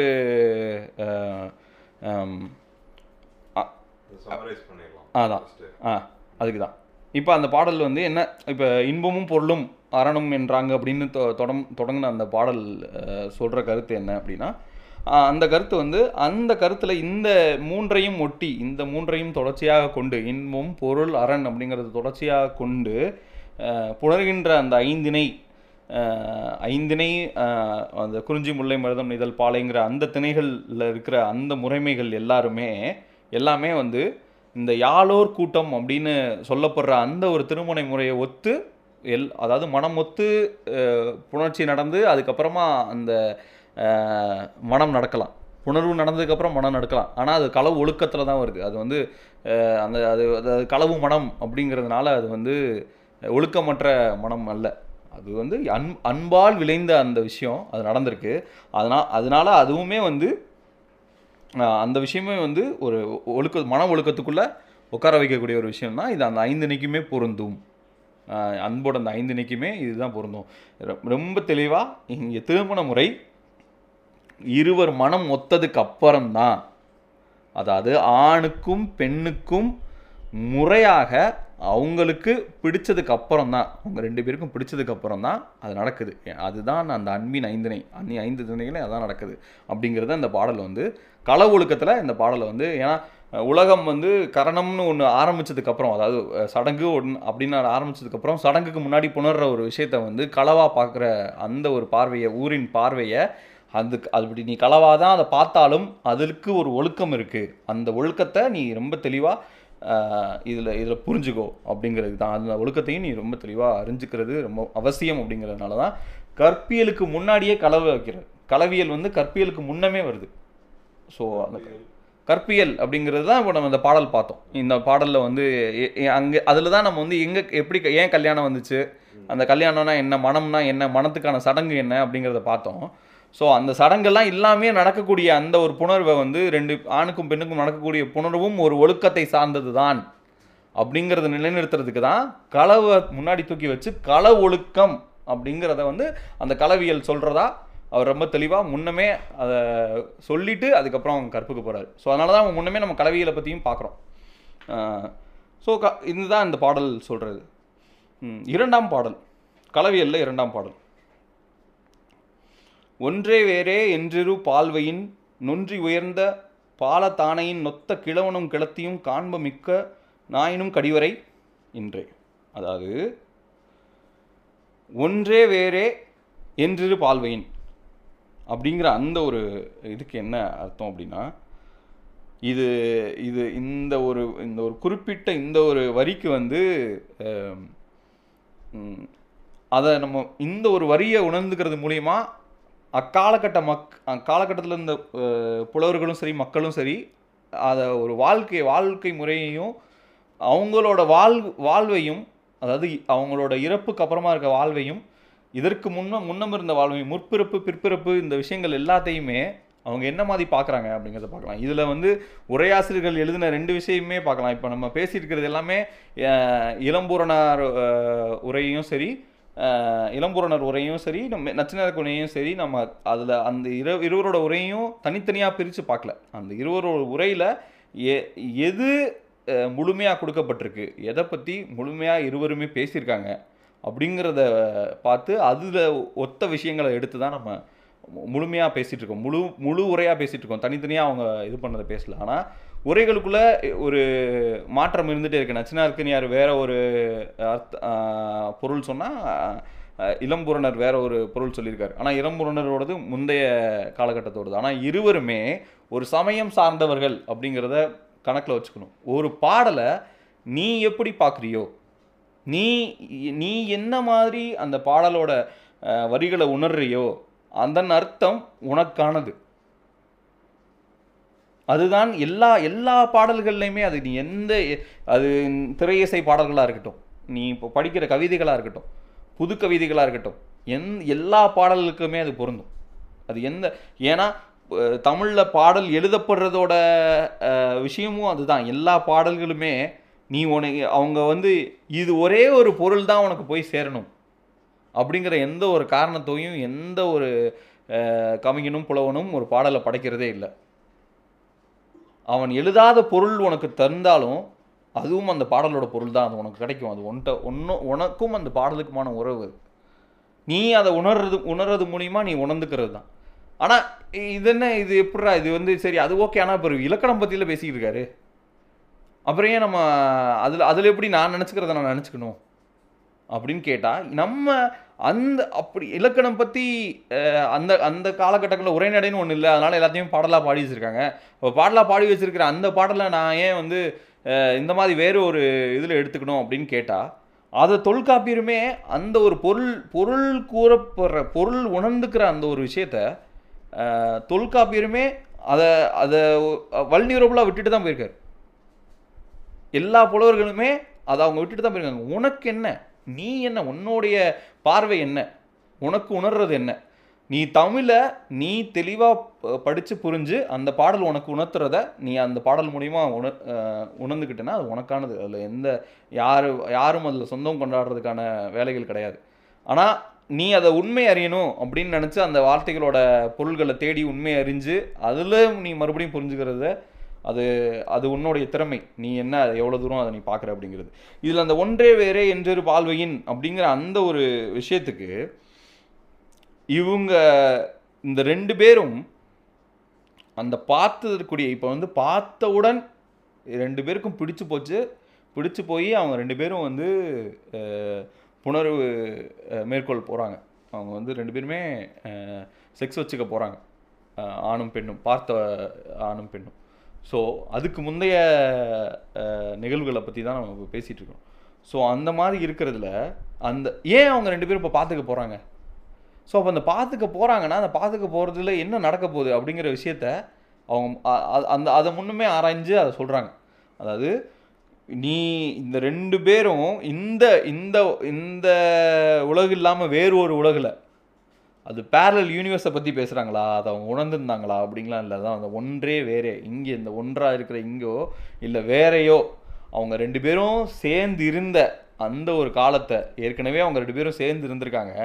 அந்த மாதிரியான ஒரு எண்ணம் ஒரு அது முற்காலம் இல்லை முற்பிறவி அந்த இதில் சேர்ந்து இருந்த அந்த எண்ணம் அந்த அந்த வாழ்வு அந்த வாழ்வை ஒன்றி உயர்ந்த பால்தானையின் அது அப்படின்னா அந்த ஒரு பாலதானையின் அப்படின்னா அந்த ஒத்திருந்த அந்த ஒரு விஷயத்த அவங்க ரெண்டு பேருக்கும் எப்படி வந்து உணர்த்த போகுது?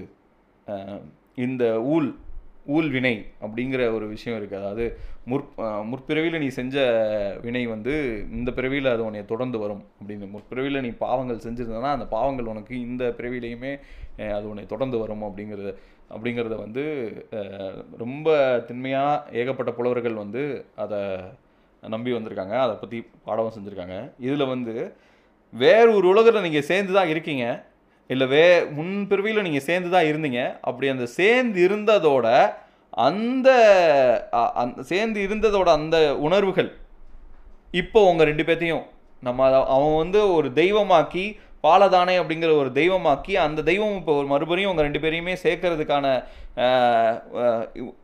எண்ணத்தோடு உங்களை பார்க்குதா? எண்ணத்தோடு உங்களை பார்க்க பா பார்க்க போகுது அப்படின்னும் இல்லை அந்த உணர்வு முற்பிறவியில் நீங்கள் ரெண்டு பேரும் சேர்ந்துருந்ததோ இல்லை வேறு உலகில் நீங்கள் ரெண்டு பேரும் சேர்ந்து தான் இருக்கீங்களோ அப்படிங்கிற அந்த உணர்வு உங்கள் ரெண்டு பேரையும் பார்க்க வைக்க போகுதா?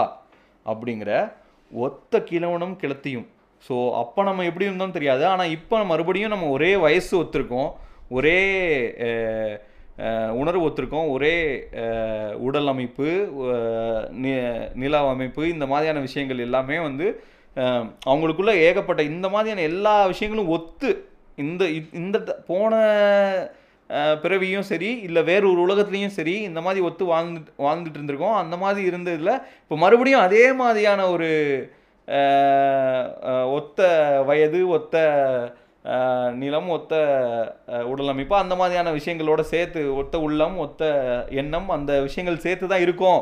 அப்படிங்கிறத பார்த்து அந்த ஒரு தருணம் அதை உணரக்கூடிய ஒரு தருணத்தில் அவங்க ரெண்டு பேரும் மீட் பண்ணக்கூடிய சந்திக்கக்கூடிய அந்த ஒரு தருணத்தை ஏற்படுத்தி கொடுத்து கொடுக்குறதா? அந்த பாலதானைங்கிற அந்த தெய்வம் ஏற்படுத்தி கொடுக்குறதா? சொல்லப்படுது ஒன்று பார்க்கப்படுது. அப்படி இல்லை அப்படின்னா அந்த உணர்வுகள் அவங்களோட பால் உணர்வுகள் அவங்கள அங்கே கொண்டு போய் சேர்க்கப்படுதா சொல்லப்படுது. ஏன்னா ரெண்டு உரைகள்லையும் வேறு வேறு உரைகளில் இவங்க ரெண்டு பேரும் எழுதுனதையும் தவிர்த்து வேறு வேறு ஆட்கள் எழுதின உரைகளில் ஒவ்வொருத்தவங்களும் ஒவ்வொரு பார்வையாக அதை பார்க்குறாங்க. அந்த உணர்வுகள் அவங்க ரெண்டு பேர்த்தையும் இந்த ஒரு தருணத்துக்கு தயார்படுத்துகிறதா அவங்க அவங்க அவங்க சொல்கிறாங்க ஒவ்வொரு புலவர்களுமே. ஆனால் அதை வந்து எல்லாருமே ஒத்து சொல்கிறாங்க அதில் ஒத்த கிழவனும் கிழத்தியும். அதுதான் இவ்வளோ நம்ம இவ்வளோ நேரம் நம்ம பேசியிருந்தது. மனது ஒத்த வயதொத்த அந்த விஷயம் ரெண்டு பேருக்குமே அவங்கள பார்த்தா இது இவன் இவன் நம்ம திருமணம் செய்யக்கூடிய வயதை ஒத்தவள் தான். நம்ம வயதை ஒத்தவள் தான். அவன் அவள் பார்த்தா அவனுக்கு அவளுக்கும் அதே இதுதான். அப்படிங்கிற இதில் அப்படி சந்திச்சுக்கிற போது தலைவன் வந்து பெண்ணை விட வயது மூத்தவன். அவளை விட ஒரு வயதோ இரண்டு வயதோ மூத்தவனாக இருக்கணும். ஆனால் இதில் இதில் வந்து மிக்கோன் அந்த மிக்கோன் ஆயினும் கடிவரை இன்றே. அவன் மி அவன் வந்து அவளுக்கு இணையாக இருக்கணும் அவளுக்கு ஒத்து இருக்கணும். அப்படி இல்லைன்னா அவளோட மூத்தவனாக இருக்கணும். அப்படி இருந்தால் அவன் அவன் வந்து மூத்தவனாக இருந்தாலும் பிரச்சனை இல்லை. ஆனால் அவனை அவனை ஒன்றும் ஆனால் அவன் ஒத்து இருக்கணும் அவளை ஒத்து இருக்கணும் அப்படிங்கிறத வந்து சொல்லுது. ஆனால் இது வயதா? வயது மட்டுமா இது? இந்த ஒத்து மிக்கு அப்படிங்கிறது வயது மட்டுமா அப்படின்னு கேட்டால் இல்லை. அவங்க வந்து ஏன்னா ஒவ்வொரு பு- ஒவ்வொரு புலவர்களும் அவங்களுக்கு ஏத்தாப்புல ஒவ்வொரு உரையாசிரியர்களும் அவங்கவுங்க காலத்துக்கு ஏத்தாப்புல அந்த ஒரு விர்ச்சுவை அதுக்குள்ளே நிறைய விஷயங்கள் அடக்குறாங்க. அந்த ஒப்புமை மி- இதை வந்து இழிந்த பெண் இழிகுலத்தவளாக இருக்கலாம்.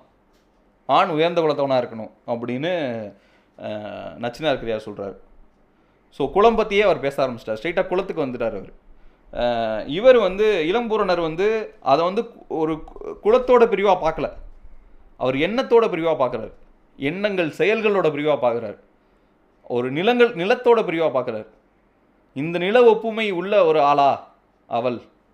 அவள் வந்து ஒரு ஒரு குறிஞ்சி நில பெ- பெண்ணா. அந்த நில ஒப்புமையும் இல்லைனாலுமே பரவாயில்ல. அப்படிங்கிற பார்வையில் அவர் பார்க்குறாரு. ஆனால் மன ஒப்புமை நடக்குதாங்க? அது அப்போ களவுக்குள்ளே வந்துடும் அது பிரச்சனை இல்லை. நாங்கள் ஏற்கனவே கேட்டகரைஸ் பண்ணிட்டோம். கவலைப்படாதீங்க. நீங்கள் உங்களை பார்த்தா நாங்கள் நாங்கள் அதை வந்து அந்த பிரிவுகளை நாங்கள் ஏற்படுத்திக்கிறோம்.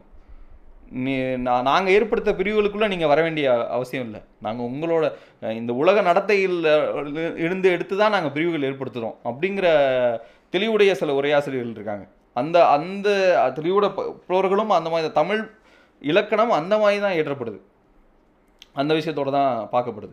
ஸோ இது இந்த பாடல் உணர்த்துற இந்த ஒன்றே வேறே என்றிரு பால்வையின் நொன்றி உயர்ந்த பாலத்தானையின் நொத்த கிழவனும் கிளத்தியும் காண்ப மிக்கோனாயினும் கடிவரை இன்றே அப்படிங்கிற அந்த ஒரு பாடல் இதை தான் உயர்த்துது.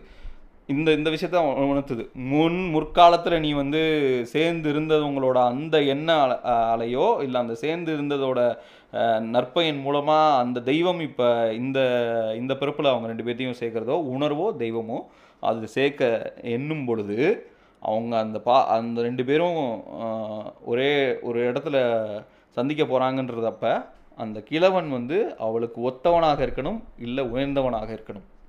அப்படிங்கிறது தான் இந்த பாடலோட கருத்து. அவன் மிக்கவனாக இருந்தாலும் பிரச்சனை கிடையாது.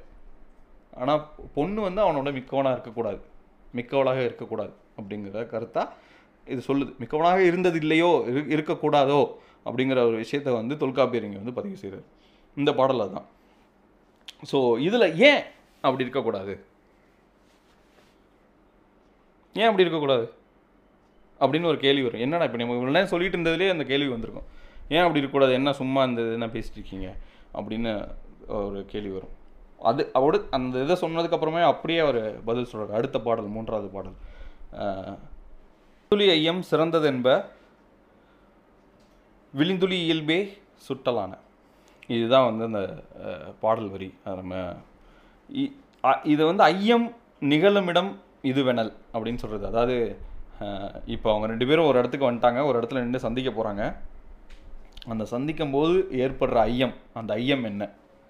அப்படிங்கிற அந்த ஒரு விஷயமாக தான் நம்ம அதை அந்த விஷயத்த வந்து குறிப்பிடுற ஒரு பாடல் தான் அது அதனால் ரொம்ப தெளிவாக அதை குறிப்பிடுறாங்க. ஐயம் நிகழும் நிகழுமிடம் இது வெனல் அப்படின்னு சொல்லி தான் இந்த இந்த பாடலையே எழுதியிருக்காரு தொல்காப்பியர். அந்த அப் அப்படின்ற இது கேட்டகரைஸ் அப்படி கேட்டகரைஸ் பண்ணி இந்த பாடலை வச்சுருக்காங்க. அந்த ப அந்த ஒரு இதோட அர்த்தம் என்ன அப்படின்னா அந்த எதிர்படுற அதாவது ரெண்டு பேரும் சந்திக்க போகிற அந்த எதிர்பட்டுக்கிற அந்த ஒரு தருணத்தில் தலைவி வந் தலைவி வந்து தலைவனோட கண்ணில் சிறந்தவனாக தெரியலாம்.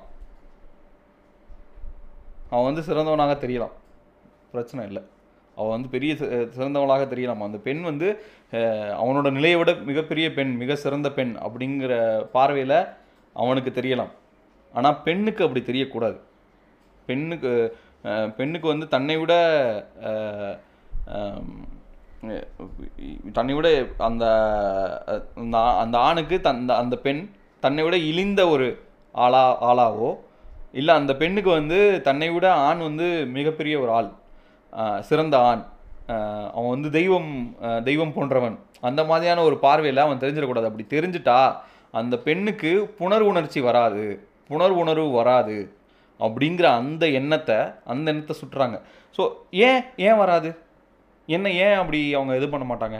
ஏன் இவனுக்கு அப்போ இவனுக்கு வந்துடுமா? இவன் பார்க்குறான் இவன் அந்த பெண்ணை பார்க்குறான் இந்த பெண்ணை பார்த்துட்டு அவனுக்கு வந்து இந்த இப்படி டக்குன்னு பார்க்குறான் நம்மளோட மிகவும் சிறந்த பெண்ணாக தெரிகிறாள் அப்படின்னு பார்க்குறான் அதுக்கப்புறமே அப்புறம் அவனுக்கு அந்த பயம் வராதா? அப்படின்னா இல்லை. அவன் வந்து அவன் கூர்ந்து நோக்குறான். ஒரு பெண்ணை வந்து அவன் வந்து அந்த அடுத்த பாடல் அடுத்த பாடலே என்னன்னா ஐயன் நீங்கி தெரிதற்குரிய கர காரணம் இவை அப்படின்னு சொல்லி அடுத்த பாடலை குறிப்பிடுறாங்க. அந்த பாடல் அதில் என்ன நடக்குது? அவனுக்கு ஏன் ஏன் அவன் வந்து இதை வந்து தெளிவாக பார்க்க முடியும்? ஏன் அவனுக்கு வந்து சிறந்த பெண்ணாகவும் அவன் பார்த்துட்டான்? அப்படி ஒரு ஐயம் வந்தாலும் ஏன் அவன் கூட அவன் போய் அவன் போய் சேர முடியும்? அப்படின்னா வண்டே இலையே வள்ளிப்பூவே கண்ணே அலமர லிமைப்பே அச்சம் என்றனவை பிறவும் மாங்கவனிகள நின்றவை கலையும் கருவி என்ப.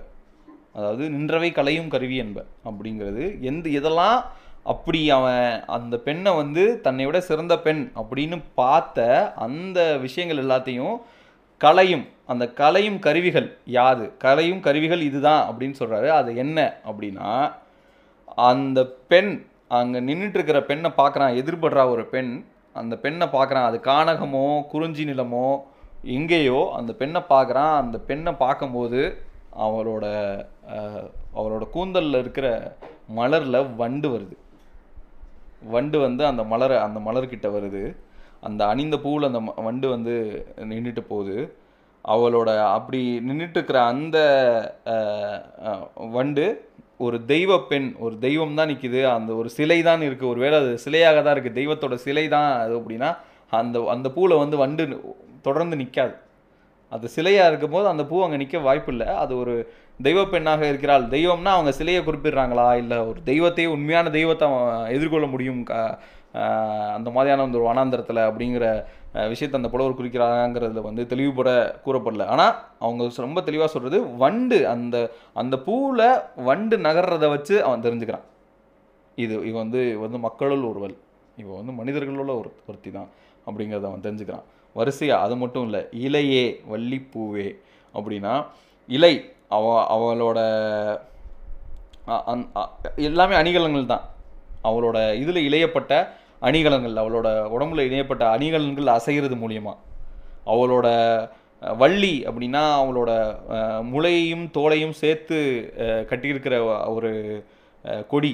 அந்த கொடி அந்த கொடி மூலியமா அந்த கொடியோட நெகிழ்வு மூலியமா அந் பூவே அப்படின்னா அவ அவள் கையில் வச்சிருக்கிற அவள் கையில் வச்சு அது முகர்ந்து பார்த்துக்கிட்டு இருக்கிற அந்த பூவோட அந்த பூவை அவர் முகர்ந்து பார்க்குறது மூலியமாக அந்- கண்ணே அப்படின்னா இவ்- இந்த கண் வந்து நாம் பார்க்குறோம் அப்படின்னா நம் ஒரு பார்வை பார்க்குறோம் அப்படின்னா தெய்வத்தின் கண் க- கண் வந்து எந்த இமைப்பும் நடக்காது.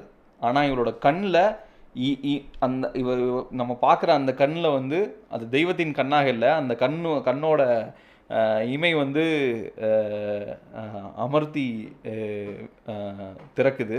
ஸோ அவள் வந்து தெய்வ பெண்ணாக இருக்கிறதோ சிலையாக இருக்கிறதோ அல்ல. அவர் வந்து பெண்ணாக இருப்பதற்கான எல்லா இதுவும் ஏற்படுது. அதான் இப்போ நம்ம இந்த இந்த பாடல் மூலிமா அது வந்து சிலைன்னு அதை அவங்க ஒதுக்கி வைக்கி வச்சு பார்க்குறாங்களா இல்லை அதை வந்து தெய்வமாகவே அதை பார்க்குறாங்கங்கிற ஒரு சந்தேகம் எழும்பும் இந்த பாடலை பற்றி பாடும்போது. ஆனால் அவங்க தெய்வம் தான் அதை குறிப்பிட்டுட்டே இருக்காங்க. உரையாசிரியர்களும் சரி இந்த பாடல்களும் சரி. ஸோ அவ வந்து த- அவனை விட சிறந்த ஒரு தெய்வ உருப்பெற்ற பெண் அல்ல. அப்படிங்கிறது அப்படிங்கிறத ஆண் இந்த மாதிரியான ஒவ்வொரு விஷயங்கள் மூலியமா அவ அவளோட இவன் இவன் இவன் பார்த்துட்டான் அப்படிங்கிற தன்னை ஒரு ஆண்மகன் பார்த்துட்டான் அப்படிங்கிற அந்த ஒரு உணர்வை தான் உன் தான் உடம்புல கடத்தி மெய்ப்பாடு அப்படிம்பாங்க. மெய்ப்பாடை பற்றி நம்ம பார்ப்போம் கன்ஃபார்மாக மெய்ப்பாடு அப்படின்னா மெய்யில் படும் பாடு மெய்யில் தெரியும் உணர்வுகள். நான் உள்ளத்தோட உணர்வு மெய்யில் தெரியும். அதாவது உன் உடம்புல தெரியும். நீ கோவப்படுற அப்படிங்கிறத நீ உன் நீ உன்னோட உடம்புல நீ பயப்படுற அப்படிங்கிறத நீ நடுக்கிறது மூலியமாக காமிக்கிற. நீ கோவப்படுற அப்படிங்கிறதுல உன் உடம்பு துள்ளுறது மூலியமாக நீ அதை உன்னோட உடம்பு வெளிப்படுது. அது எல்லாமே மெய்ப்பாடுகள். இது வந்து இந்த ஆக்ரோஷம் மட்டும் இல்லை. உனக்கு உனக்கு உள்ளுக்குள்ளே வந்து காமம் சுரக்குது அப்படிங்கிறதையும் உடம்பு வெளிப்படுத்தும். அது அது உன்னோட அன்பு சுரக்குது அப்படிங்கிறதையும் உன் உடம்பு வெளிப்படுத்தும். அந் அந்த வெளிப்படுத்துகிற அந்த விஷயங்களை அந்த குறிப்புகளை உணரணும். உணரத் தெரியணும். அந்த உணர்வு அந்த உணர்வை அந்த பெண்ணும் அந்த ஆணும் அந்த உணர்வை அந்த உணர்வை உணரக்கூடிய ஒத்தவர்களாக இருக்கணும். இப்போ என்னோட நான் என்னோட மெய்ப்பாடுகள் அதாவது என் என் அகத்தில் இருக்கிறது என்னோட மெய்யில தெரிகிற அந்த விஷயம் அந்த உணர்வுகளை உணரக்கூடிய ஒருவ ஒருவளை நான் கண்டால் அவள் என்னை கண்டால் அந்த ரெண்டு பேரோட மனதும் ஒத்துப்போகும்.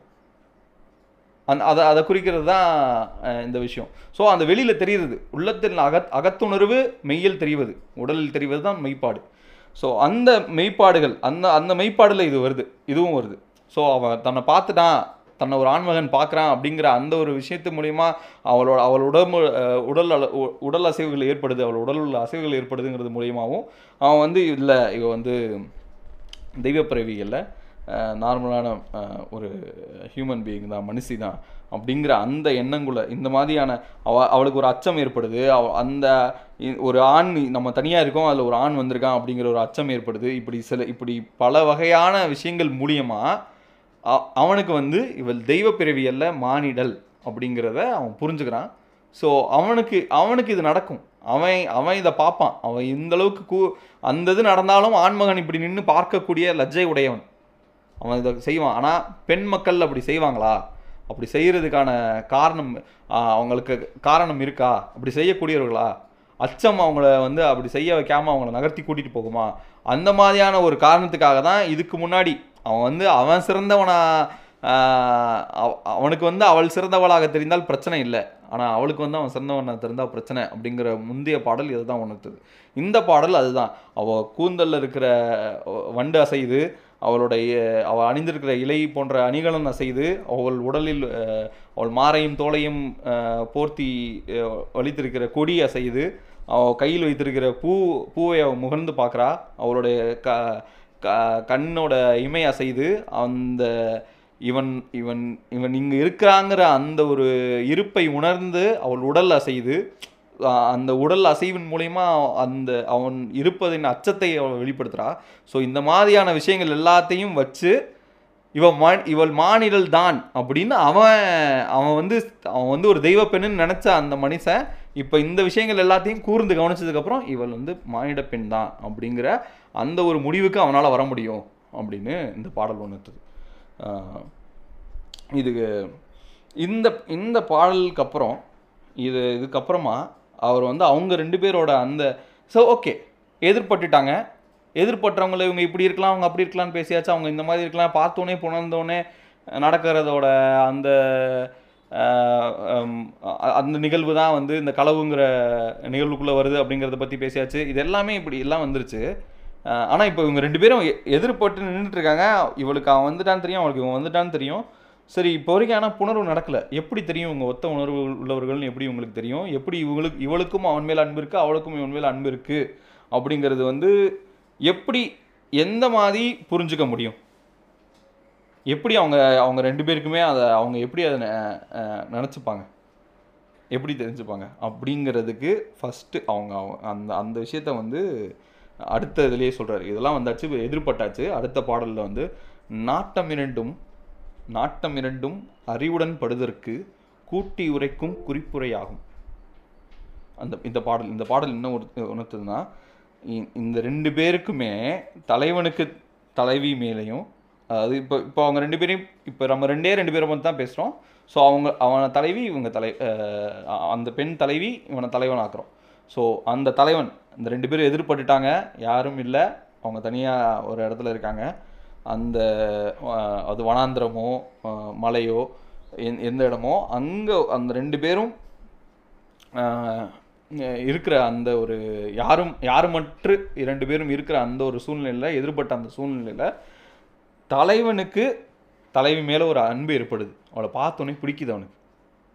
அந்த அதே மாதிரி தலைவிக்கு தலைவன் மேலே அன்பு ஏற்படுது. ரெண்டு பேருக்கும் அந்த நாட்டம் ஏற்படுறது. அந்த ஒருவர் மேல் ஒருவருக்கு அன்பு ஏற்பட்டால் மட்டும் போதாது. உடனே புணர்றதுக்கு உனக்கு என்ன அன்பு இருந்தால் நீ உடனே புணர்ந்துருவியா?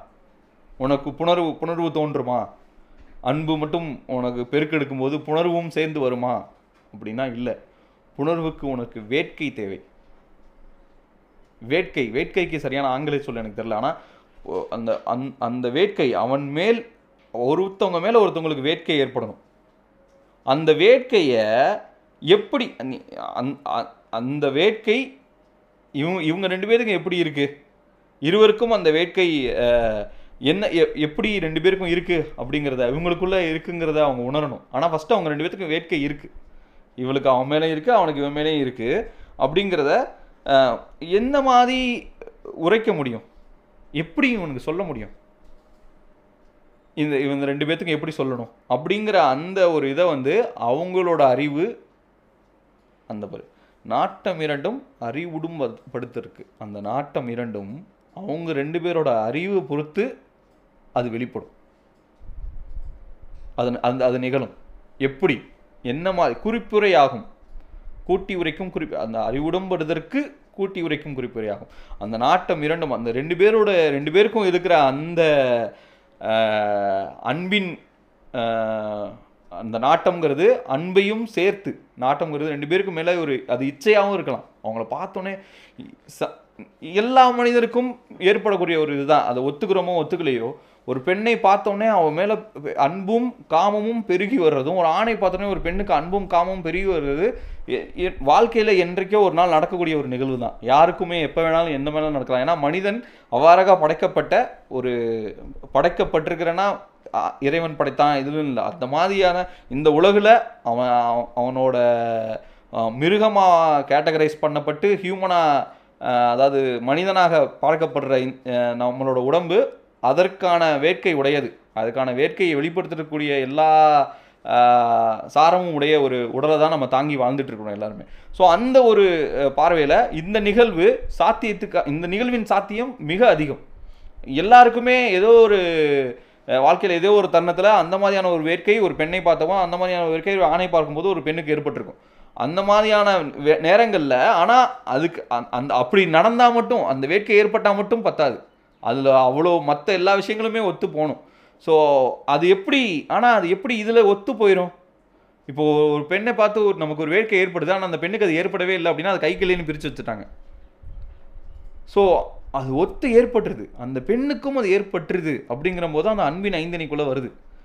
அந்த அன்பின் ஐந்தணிக்குள்ள வந்து மனதிற்கு முன்னாடியே புணர்வு வச்சுக்கிறது. அதாவது கரணம்னு ஒன்று வச்சு அந்த சடங்குன்னு ஒன்று வச்சு மனசடங்குக்கு முன்னாடியே புணர்வு வச்சுக்கிட்டாதான் அது கள ஒழுக்கத்துக்குள்ளேயும் வருது. அந்த கள ஒழுக்கத்துக்கே இவ்வளோ வி- விஷயங்கள் இருக்குது அந்த இதில் இப்போ எப்படி ரெண்டு பேருக்குமே அது போய் சேரும் அப்படின்னா அவங்களோட அறிவு அந்த நாட்டம் அந்த அந்த இச்சை அந்த நாட்டம் முடிவு செய்து. அந்த அறிவை தூண்டுது. அந்த அறிவு அந்த அறிவோட தன்மையை வச்சு அந்த ரெண்டு பேரோட அறிவின் தன்மை ஒத்திருந்தாதான் புரியுதா? அந்த அவ அவனோட அறிவும் சரி தலைவனோட அறிவும் சரி தலைவியோட அறிவும் சரி ஒத்திருக்கும் போது தான் அது ரெண்டு பேருக்குமே புரியும். யாருக்கு எந்த பெண்ணுக்கு வேணாலும் எந்த ஆண்மகனின் மேல வேணும் வேண்டுமானாலும் இந்த இச்சையோ வேட்கையோ ஏற்படலாம். எந்த ஆண்மகனுக்கு வேணுமானாலும் எந்த பெண்ணின் மேலும் இந்த விச்சையும் வேட்கையும் நாட்டமும் ஏற்படலாம். ஆனால் ரெண்டு பேருக்கும் ரெண்டு பேர் அறிவும் அந்த நாட்டத்தினால் உந்தப்பட்டு அந்த நாட்டத்தில் உந்தப்பட்ட அந்த அறிவு இரண்டு பேருக்குமே புரியப்படும் பொழுது அதை கரெக்டாக ரெண்டு பேரும் புரிகிற மாதிரி குறிப்பாக உணர்த்தப்படும் பொழுது தான் இது நடக்கும். நம்ம நம்ம களவு ஒழுக்கம்னு பேசிகிட்டு இருக்கிற அந்த புணர்வு நடக்க ஆரம்பிக்கும். ஸோ இதுதான் அந்த பாடல் அந்த அறிவை ஒத்து இருக்கும் அந்த குறிப்புரை அப்படின்னு சொல்லுது இப்போ குறிப்பால் உணர்த்தணும். இன்னும் குறிப்பால் உணர்த்தலை. ஆனால் அந்த குறிப்புரை அதை ஒத்து இருக்கும் ஸோ அந்த ரெண்டு பேரும் அப்போ ஒத்த நிலையில் இருக்கக்கூடிய ஒரு ஆட்களாக இருக்கும்போது தான் இது நிகழும் அப்படிங்கிற அந்த ஒரு விஷயத்தை தான் இது முன்னிலைப்படுத்துது. அதாவது கண்களவு கொல்லும் ஜிறுநோக்கிற் காமத்திற் செம்பாமன்றம் வருது அதாவது குரல் குறள் இது திருக்குறள் இது. கண்களவு கொல்லும் சிறுநோக்கும் கண்களவு அதாவது நம்ம கண்ணுக்கு அது அளவு வந்து சிறுநோக்கு தான். இப்படி பார்த்துட்டு இப்படி திரும்பிதான் அவ்வளோதான் முடிஞ்சு வச்சு இப்படி இவ்வளோ தான் பார்த்தாங்க. அந்த பொண்ணு இவ்வளோ தான் பார்த்துச்சு இந்த பையனும் அவ்வளோ தான் பார்த்தான். அது வந்து ஒரு சிறு நோக்கு அது சிறு நோக்கு தான். அந்த சிறு நோக்கு தான் அது. ஆனால் காமத்திற்கு அது சின்னது கிடையாது. அது பெரிது. அப்படிங்கிறது அந்த திருக்குறளோட இது. அது அந் அந்த ஒரு குறிப்பே போதும். அந்த அந்த நாட்டமும் இதுவும் அந்த அறிவு சார்ந்து ஒத்த அறிவு சார்ந்து இருக்குது அப்படின்னா அது போதும். அந் அந்த ஒரு பா பார்வை போதும் அப்படின்னு திருக்குறள் சொல்லுது. ஸோ அதை அந்த இதை ஒட்டி தான் திருக்குறள் வந்து தொல்காப்பியத்துக்கு அப்புறமா வந்த நூல் தான். பட் அதை அதை அதை எடுத்து காட்டுறதுக்கு அது ஒரு ஒரு எளிய முறையாக இருக்குது அந்த பாடல். ஸோ இதுதான் இந்த பாடல் உணர்த்துகிற உணர்த்தும் கருத்து. ஸோ இதுக்கப்புறம் இதுதான் கடைசி பாடல். இன்றைக்கி நம்ம பார்க்க போகிற கடைசி பாடல். இதில் இந்த இதுக்கு அப்புறமா இருக்கிற பாட்டே என்ன அப்படின்னா இது ரொம்ப முக்கியமான இது ஏன்னா இந்த பாடலோட இது வந்து ஏன்னா குறிப்பை உணர்த்த போகிறாங்க குறிப்பு வந்து இப்போ வந்து குறிப்பை இந்த மாதிரி உணர்த்திடலாம் குறிப்பை இப்படி பண்ணலாம் இவங்க ரெண்டு பேருக்கும் பிடிச்சிருக்கு அந்த இதெல்லாம் வந்துருச்சு. இப்போ தான் குறிப்பு உணர்த்துற அந்த இடம் வருது. நாங்கள் ஒத்து இருக்கிறோம் அந்த இப்போ இந்த குறிப்பு வந்து இப்படிலாம் இருந்தால் புரிஞ்சிரும்லாம் பேசியாச்சு. இப்படி ஒத்த அறிவு இருக்கணும்லாம் பேசியாச்சு. இப்போ இந்த குறிப்பு இப்போ தான் பண்ண போகிறாங்க குறிப்பே குறித்தது கொள்ளுமாயின் நங்கவை நிகழும் மென்மனார் புலவர். அதாவது இந்த குறிப்பு அந்த குறித்த மாதிரி நிகழ்ந்துருச்சுன்னா அங்கே இந்தந்த விஷயங்கள்லாம் நடக்கும். அதாவது அவை நிகழும் அவை நிகழும் என்பனார் புலவர் அந்த விஷயங்கள்லாம் நடக்கும். அந்த அவை அப்படிங்கிறது என்ன? அப்படின்னா அங்கே தான் அந்த மெய்ப்பாடுங்கிறது வருது. இப்போ இந்த மெய்ப்பாடுங்கிறது தான் குறிப்பு. நம்ம உள்ளத்தில் இருக்கிறத வே நம்மளோட உடல் வெளிப்படுத்தக்கூடியது தான் அந்த மெய்ப்பாடுகள். ஸோ அந்த மெய்ப்பாடுகள் மூலியமாக குறிக்கிறாங்க. ஸோ இந்த குறிப்பு இப்படி தான் இருக்குது அப்படின்னு அந்த குறிப்பு அவங்க பார்வையில் குறித்து தெரிஞ்சிருச்சு அவங்களுக்கு. அவனுக்கும் பிடிச்சிருக்கு நம்மனுக்கும் பிடிச்சிருக்குன்னு தெரிஞ்சிச்சு ஆனால் இது நம்ம இன்னும் தெளிவாக குறிப்பு மூலிமா உணர்த்த முடியும் அப்படின்னா அந்த குறிப்புகள் என்னென்ன? அதில் என்னென்ன நடக்கும்? அந்த அந்த குறிப்புகள் அது அது ஏகப்பட்ட குறிப்புகள் இருக்குது அதில் வந்து இந்- இந்த டைம் வரைக்கும் என்ன நடக்கும்? இந்த ஒரு முதல் எதிர்ப்படுதலில் என்னென்ன நடக்கும்? எது எதெல்லாம் நடக்கும்? அப்படிங்கிற அந்த ஒரு அதை ஒரு ஆறாக பிரித்து அந்த ஆறுக்குள்ளே வந்து ஒவ்வொரு இதுக்கும் நாளாக பிரித்து இருபத்தி நாலு வகையான குறிப்புணர்த்துதல் இருக்குது அந்த குறிப்புணர்த்துதலில் இந்த முதல் நிலை எதிர்ப்பட்ட அந்த முதல் நிலையில் உணர்த்தக்கூடிய குறிப்புகள் என்னென்ன? அப்படிங்கிறது. அந்த குறிப்புகளில் என்ன நடக்கும்? இப்போ காதலன் பார்ப்பதை காதலி விரும்புதல் அப்படிங்கிற ஒரு குறிப்பு இருக்கு? அதான் முதல் குறிப்பு. ஆனால் அது நடந்துருச்சு இப்போ. ஒருத்தன் வரான் அவன் நம்மளை பார்க்குறான் நமக்கு அவனுக்கு அவன் பார்க்குறது நமக்கு பிடிச்சிருச்சு அப்படிங்கிறது அந்த- அந்த பொன் அந்த பெண் பெண் பெண்ணுக்கு தெரிஞ்சு விட்டது அதாவது புகுமுகம் புரிதல். இந்த புகுமுகம் புரிதல்னா காதலன் பார்ப்பதை காதலி விரும்புதல். அது நடந்துருச்சு. அவன் விரும்பிட்டான். அவள் விரும்பிட்டா அவன் நாட்டம் அவங்க ரெண்டு பேருக்கும் நாட்டம் இருக்குங்கிறது தெரிஞ்சிருச்சு. அந்த நாட்டம் இருக்குங்கிற குறிப்பை உணர்த்திட்டா ஆனால் அந்த இவங்க புணரக்கூடிய குறிப்பு என்ன? இவங்க ரெண்டு பேரும் சேரக்கூடிய குறிப்பு என்ன? அந்த குறிப்பை எப்படிலாம் உணர்த்த முடியும்? அந்த குறிப்புகளோட எண்ணிக்கை என்ன? அப்படிங்கிறப்போ இந்த பாடல் என்ன சொல்லுதுன்னா பொறிநூதல் வியர்த்தல் வியர்த்தல் ஆரம்பித்து இருகையும் எடுத்தல் அப்படிங்கிறது வரைக்குமான அந்த குறிப்புகளை இந்த குறிப்புகளை இந்த குறிப்புகளை அவ அவள் காட்ட ஆரம்பிக்கிறா இந்த தருணத்தில் அப்படின்னு சொல்லுது. அது என்னென்ன? அந்த விஷயங்கள் என்னென்ன அப்படின்னா பொறிநூதல் வியர்த்தல் அப்படின்னா காதலியோட நெற்றியில் வேர்வை வருது. அவளுக்கு வந்து ஒரு படபரப்பு ஏற்பட்டு அதுக்கப்புறமா நடக்க போகிற விஷயங்களை அவள் ஆன்டிசிபேட் பண்ணி அந்த அது மூலிமா அவளுக்கு அவளுக்கு வந்து அவளோட நெற்றியில் வேர்வை ஏற்படுது. நகுநயம் மறைத்தல். தான் எனக்கு ஐயோ அது ஏற்பட்டோன்னே ஆகா நம்ம வந்து நம்ம ரொம்ப எக்ஸ்பிளிசிட்டாக நம்மளோட உள்ள ஆசைகளை வெளியே காட்டுறோமோ அப்படி நம்ம செஞ்சிடக்கூடாது அப்படின்னு சொல்லி தான் அவனை விரும்புவதை காமிக்காமல் அதை மறைச்சி நிற்கிறது நான் விரும்பலை ஒன்று அப்படின்னு சொல்லி அதை வந்து அப்படி அப்படி நிறுத்தி வைக்கிறது. ஸோ இப்போ நம்ம ஆனால் நமக்கு அவனை பிடிச்சிருக்கு. நம்ம ஏன் இப்போ அதை காட்டாமல் நிற்கிறோம் நம்மளை சுற்றி யாரும் இருக்காங்களா? அப்போ அப்போ நம்ம அதை பற்றி ஏன் இப்போ நினைக்கிறோம்? அப்படிங்கிற இது வரும்போது நீ சிதைவு பிறர்க்கின்மை மற்றவர்களை பற்றி எண்ணாமை. நீ மற்ற யாரையும் பற்றியுமே நினைக்காம. ஐயோ இப்போ நம்ம யாரை பற்றி இப்போ இதுக்கு நம்ம நினைக்கணும்? அப்படிங்கிற அந்த ஒரு இது என்ன? இது எல்லாமே வந்து அவங்க ஒரு தலைவன் தலைவி எதிர்பட்டாங்க. அந்த தலைவன் எதிர்பட்ட போது தலைவிக்கும் தலைவனுக்கும் பிடிச்சிருக்குங்கிறது அவங்க தெரியுது. அந்த நாட்டத்தை அவளும் முறு அவ குறிப்பிட்டா. தலைவன் வந்து ரொம்ப எக்ஸ்பிளிசிட்டாகவே அவளை பார்த்துட்டு தான் இருக்கான். அவளும் அவள் குறிப்பிட்டுட்டா நாட்டத்தை அவள் தெரிவிச்சிட்டா. அந்த நாட்டத்தை தெரிவித்ததுக்கப்புறம் இதெல்லாம் நடந்துட்டு இருக்கு. கட கட கடகடன்னு இது எல்லாமே நடக்குது. இதெல்லாம் ஒரு ஃப்ராக்ஷன் ஆஃப் செகண்டில் கூட நடக்கலாம். ஆனால் எல்லாமே இது இந்த நிகழ்வுகள் எல்லாமே இந்த இதெல்லாமே குறிப்புணர்த்தும் நிகழ்வுகள். இந்த குறிப்பை அறிஞ்சிக்கக்கூடிய ஒரு ஆண்மகனாக அங்கே நிற்கணும் ஒத்த அறிவு இருக்கும்போது அது நிகழும். அந்த ஆண்மகன் இந்த இந்த குறிப்புகள் எல்லாமே நோட் பண்ணிருக்கான் இந்த குறிப்புகள் எல்லாம் அவன் நடந்துட்டு இருக்கு அந்த குறிப்புகள் அவன் வந்து உணர்ந்து அதை அவன் பார்த்து உணர்ந்தறிகிறான் அந்த பெண்கிட்ட. ஸோ கூளை விரித்தல். இப்போ வந்து அதான் யாரை பற்றி இப்போ நம்ம நினைக்கல? யாரும் இல்லை இல்லை. நம்மளை சுற்றி யாரும் இல்லை. நம்ம ஏன் யாரை பற்றி நினைக்கணும்? அப்படிங்கிற இதில் தன்னோட தலைமுடியை விரித்து போடுறது. அதுக்கப்புறம் காதில் இருக்கிற அணிகளை நல்லா மாட்டியிருக்க அணிகளையே மறுபடியும் க கலட்டி மாற்றுறது. காதுன்று கலைத்தல். சும்மா ஒரு அழிகலனை மட்டும் அவன் பார்க்க. அவன் எந்த சைடு பார்க்குறானோ அந்த பார்க்கக்கூடிய அந்த ஒரு இதை வந்து அவிழ்த்து அந்த அணிகலனை அவிழ்த்து மாட்டுறது ஊழணி தைவரல் நம்ம எல்லா நம்ம உடம்புல வேற என்ன அதை அப்படி மாட்டி முடிச்சதுக்கப்புறமா ஓகே நம்ம இப்போ நம்ம அது இது அவளோட தன்னிச்சையான செய்கைகளா? இல்லை அவள் வேண்டுமென்றே செய்யும் செய்களா? அப்படின்னா இல்லை. அது அதை அதை பிரித்தறிய முடிகிற எந்த ஒரு உணர்வுலையும் அந்த பெண்ணும் இல்லை அந்த ஆணும் இல்லை. இது அது அந்த அங்கே நடக்கிற நிகழ்வு இதெல்லாம் உந்தப்பட்டு செய்கின்ற நிகழ்வு. மனிதன் தன்னிச்சையாகவோ அவன் மனதின் இச்சை இச்சையுடனோ செய்யக்கூடிய நிகழ்வுகள் இது அது அதோட ப்ரொபோஷனை நம்ம யா எந்த இதுக்குள்ளேயுமே அடக்கி வச்சுக்க முடியாத என்ன நிகழ்வுகள் அது. ஸோ அந்த இதில் அவன் வந்து அந் இதை செய்கிறா அவள் எடுத்து வச்சு செய்கிறா ஆனால் அதுக்குள்ளே ஒரு தொடர்ச்சி இருந்துக்கிட்டே இருக்குது அந்த அணிலன் எடுத்து வச்சுட்டா அப்போ அதை பற்றி அவன் நினைக்கிறான் நம்ம ஏன் இப்போ இதை எடுத்து மாட்டணும்? அப்புறம் மறுபடியும் எல்லாத்தையும் எல்லா அணிகளையும் தொட்டு பார்த்துக்கிறா. நம்ம என்னெல்லாம் போட்டிருக்கோம் அப்படின்னு ஒரு தடவை அணிகள் எடுத்து எடுத்து பார்த்துக்கிறா. இதை இப்படி கழட்டி மாட்டணும் மற்ற அணிகள்லாம் என்ன இருக்குது அதான் ஊழ் அணி தைவரல் அணிஞ்சிருக்கிற எல்லா அணிகள்லையுமே ஒரு தடவை தைவரல்லாம் தடவி பார்த்துக்கிறது. உடைபெயர் உடைபெயர்த்து உடுத்தல். அதுக்கப்புறமா என்ன நம்ம கரெக்டாக தான் எல்லாம் போட்டிருக்கோமா? ட்ரெஸ் போட்டிருக்கோமா? எல்லாமே கரெக்டாக தான் இது பண்ணிருக்கோமா? ஐயோ இது இது இங்கே இங்கே இருக்கா? சரியா இருக்கா? அப்படின்னு சொல்லி உடைய ஒரு தடவை எல்லாத்தையும் நெகிழ்த்தி அதை க- மறுபடியும் கரெக்டாக மாட்டிக்கிறது. அல்குல் தைவரல். அதாவது இந்த இந்த உணர்வெல்லாம் ஏன் நமக்கு ஏற்படுது? நமக்கு என்ன ஏன் ஒரு மாதிரி ஒரு கிளர்ச்சியோடையே இருக்கோம் நம்ம இப்போ? அந்த கிளர்வு நம்ம என்ன படுத்துது அப்படின்னு பார்த்தா அந்த கிளர்வு வந்து தன்னோட அல்குல் அல்குல் என்பது பெண் உறுப்பு அந்த பெண் உறுப்பில் ஏதோ ஒரு கிளர்வு ஏற்படுது அப்படிங்கிற அந்த கிளர்வை தோ அந்த கிளர்வால் உந்தப்பட்டு அந்த கி- அந்த தன்னோட உறுப்பை அவளே ஒரு ஆளை அந்த அது- அந்த கிளர்வு ஏன் ஏற்படுதுன்னு பார்த்தா தன்னோட பெண் உறுப்பில் ஒரு ஊறல் ஏற்படுது. அந்த ஊறல் அந்த ஊரல் அவள் உணர்ந்ததுக்கப்புறம் தன்னறியாமல் அந்த ஊரலை தடவி பார்த்துக்கிறது. ஆஹா ஊறுதே. நம்மளோட பெண் உறுப்பு ஊறுதே. இந்த குறிப்பையுமே இந்த குறிப்பை அவனும் பார்க்குறான். இந்த இதெல்லாமே அவன் அவன் அவன் அவன் அவனோட அவனோட பார்த்துக்கிட்டு இருக்கிறதுக்கு குறிப்புகளாக தான் இதெல்லாம் போய் சேருது அவனுக்கு. ஸோ இது ஒரு மிக இது- ஒவ்வொரு குறிப்பாக வருது. இந்த குறிப்புகளில் ஏதோ ஒரு குறிப்புக்குள்ளேயே புணர்வு நிகழ்ந்துடலாம் ஆனால் இந்த குறிப்புகள் ஒவ்வொன்றும் நடந்துக்கிட்டே இருக்குது அவங்களுக்குள்ள. அணிந்தவை திருத்தல். ம இப்போ நீ வச்சிருக்கிற எல்லா இப்போ எல்லாத்தையுமே நீ எடுத்து பார்த்துட்ட. அணிகலன் என்னெல்லாம் போட்டிருக்கேன்னு பார்த்துட்ட. ட்ரெஸ் எல்லாம் இது பண்ணின்னு பார்த்த இப்போ வந்து உள்ளே நீ உன்னோட பெண்ணூறு பணி வந்து ஊரலை பெண்ணூர் பெண் ஊரலை உணர்ந்து அதை தடவி பார்த்துட்ட. இப்போ வந்து டக்குன்னு ஐயோ நம்ம இவ்வளோ எல்லாத்தையுமே இது பண்ணிட்டோமேன்னு சொல்லிட்டு இப்போ மறுபடியும் எல்லாத்தையுமே ரொம்ப சீராக தன்னோட உடையை வந்து சீராக்கி க உடையும் அணிகலனையும் சீராக்கி வச்சுக்கிறது. சீராக்கி அணிஞ்சுக்கிறது.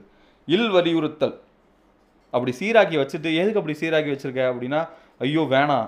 இப்போ எனக்கு அது தோணிருச்சு. நீ இப்போ நான் விட்டால் நான் நான் அந்த புணர்வுக்கு நான் வந்துடுவேன் நான் இந்த டைமில் நான் அந்த அந்த- எண்ணத்தோடு தான் இருக்கேன். நம்ம இப்போ விட்டால் நம்ம புணர்ந்துருவோம்.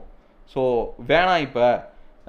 என்னோட கு- என்னோட குடும்பத்தாருக்கு வந்து இது தெரிஞ்சால் அவங்க கடிவாங்க என்னை திட்டுவாங்க. எனக்கு வேணாம். இல்லத்தார் கடிவர்.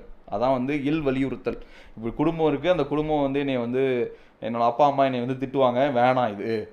அப்படின்னு சொல்கிற அப்படின்னு அறிவுறுத்துறது. இது வந்து சொல்லாவே வெளியில் வரும். இது வந்து இந்த குறிப்பு வந்து சொற்களாகவே வெளியில் வர ஆரம்பிக்கும். இல்லை கண்களாகவும் அது நடக்க ஆரம்பிக்கும். இருகையும் எடுத்தல். வேணாம் நான் செய்ய மாட்டேன். அதையும் தாண்டி அந்த ஒரு விஷயத்தையும் தாண்டி நான் வீட்டில் இருக்கவங்க திட்டுவாங்கன்னு சொன்னதுக்கு அப்புறமாவும் தலைவன் நெருங்குறான். இந்த இத்தனை குறிப்புகளை எல்லாம் நோ இது பண்ண ஆரம்பிச்சுட்டு ஒரு பெண் பெண் உறுப்பில் கை வச்சதுக்கப்புறமா அவன் அந்த குறிப்பை உணராமல் இருக்க முடியாது. ஒரு ஆண் அந்த அறிவு ஒத்- ஏன்னா ஒத்த அறிவுடையவர்கள் ஒத்த எண்ணமுடையவர்கள் ஒத்த மனமுடையவர்களாக இருக்கும்போது அது அந்த இது வந்து இப்போ இப்போயே அவளுக்கு அவனுக்கு என்ன அவளுக்கு என்ன அவளுக்கு என்ன தோணுது அப்படிங்கிறத அவன் உணர்ந்திருப்பான். ஸோ அந்த ஒரு உணர்வில் இப்போ நெருங்கி வரக்கூடிய ஒருத்தவனை வந்து இவ்வளோ நடந்ததுக்கப்புறம் வீட்டில் இருக்கவங்கன்னு நான் சொல்லிட்டேன். இப்படி மறுபடியும் நீ இந்த மாதிரி பண்ணணும்னு வச்சுக்கோ. நான் பொறுப்பு இல்லைப்பா நான் அதை பண்ண மாட்டேன்ப்பா. என்னை விட்டுருப்பா. அப்படின்னு சொல்கிற அந்த ஒரு ஸ்டேட் அதுதான். இது வரைக்கும் இது நடக்கும். இந்த குறிப்புகளோட இந்த இது நடக்கும் அப்படின்னு அவர் தொல்காப்பியர் சொல்கிறாரு அதை வந்து அதாவது கண்ணோடு கண்ணினை நோக்கி நோக்கோக்கின் வாய் சொற்கள் என்னும் பயணம் பயணம் இல்லை அதாவது குறள் என்ன சொல்லுது அப்படின்னா கண்ணோடு கண்ணினை நோக்கோக்கின் வாய் சொற்கள் என்ன பயனும் இல்லை அந் நீ நீ கண்ணும் கண்ணும் பார்த்துருச்சு.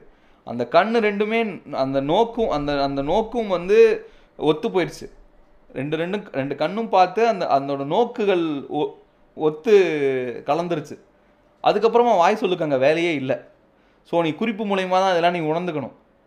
இந்த விஷயத்துலலாம் நீ பேசி தான் நீ உணர வைக்கணும்னு அவசியம் இல்லை. குறிப்பு மூலியமாக உணர்ந்துக்க அப்படிங்கிறத சொல்கிறது தான் இந்த பாடல். இந்த களவொழுக்கத்தில் முதல் இந்த களவு நடக்க போடி நடக்க ஆரம்பிக்கிற இந்த புணர்வு களவு களவுங்கிறது வந்து மனத்திற்கு முன்னாடியே புண புணர்ற ஒரு விஷயத்தை தான் களவுன்னு சொல்கிறாங்க யாரும் அறியாமல் புணர்ந்து கொள்வது இருவர் புணர்ந்துக்கிறது க சடங்கு வச்சு அதுக்கப்புறமா புணராமல் ஊரடியே சடங்கு வச்சு அதுக்கப்புறம் புணராமல் முன்னமே தன்னோட மனதை ஒத்து அதான் மனம் மனம் ஒத்து போயிட்டோம்ல அப்புறம் என்ன நம்ம புணர்ந்து கொள்வோம் அப்படின்னு சொல்லி புணர்ற அந்த ஒரு விஷயத்தை தான் களவொழுக்கம்னு சொல்கிறாங்க அந்த களவொழுக்கத்தில் அந்த புணர்வு எப்போ எப்படி நடக்கும்? எதுவரை போய் நடக்கும்? அதில் ஆணும் பெண்ணும் எந்த மாதிரி தன்னோட இதை வெளிப்படுத்துவாங்க? அப்படிங்கிறது வரைக்கும் இந்த பாடல் வரைக்கும் இந்த இந்த பாடல் வரைக்கும் அந்த விஷயங்களை வந்து தொல்காப்பியர் சொல்கிறார் நிறைவு.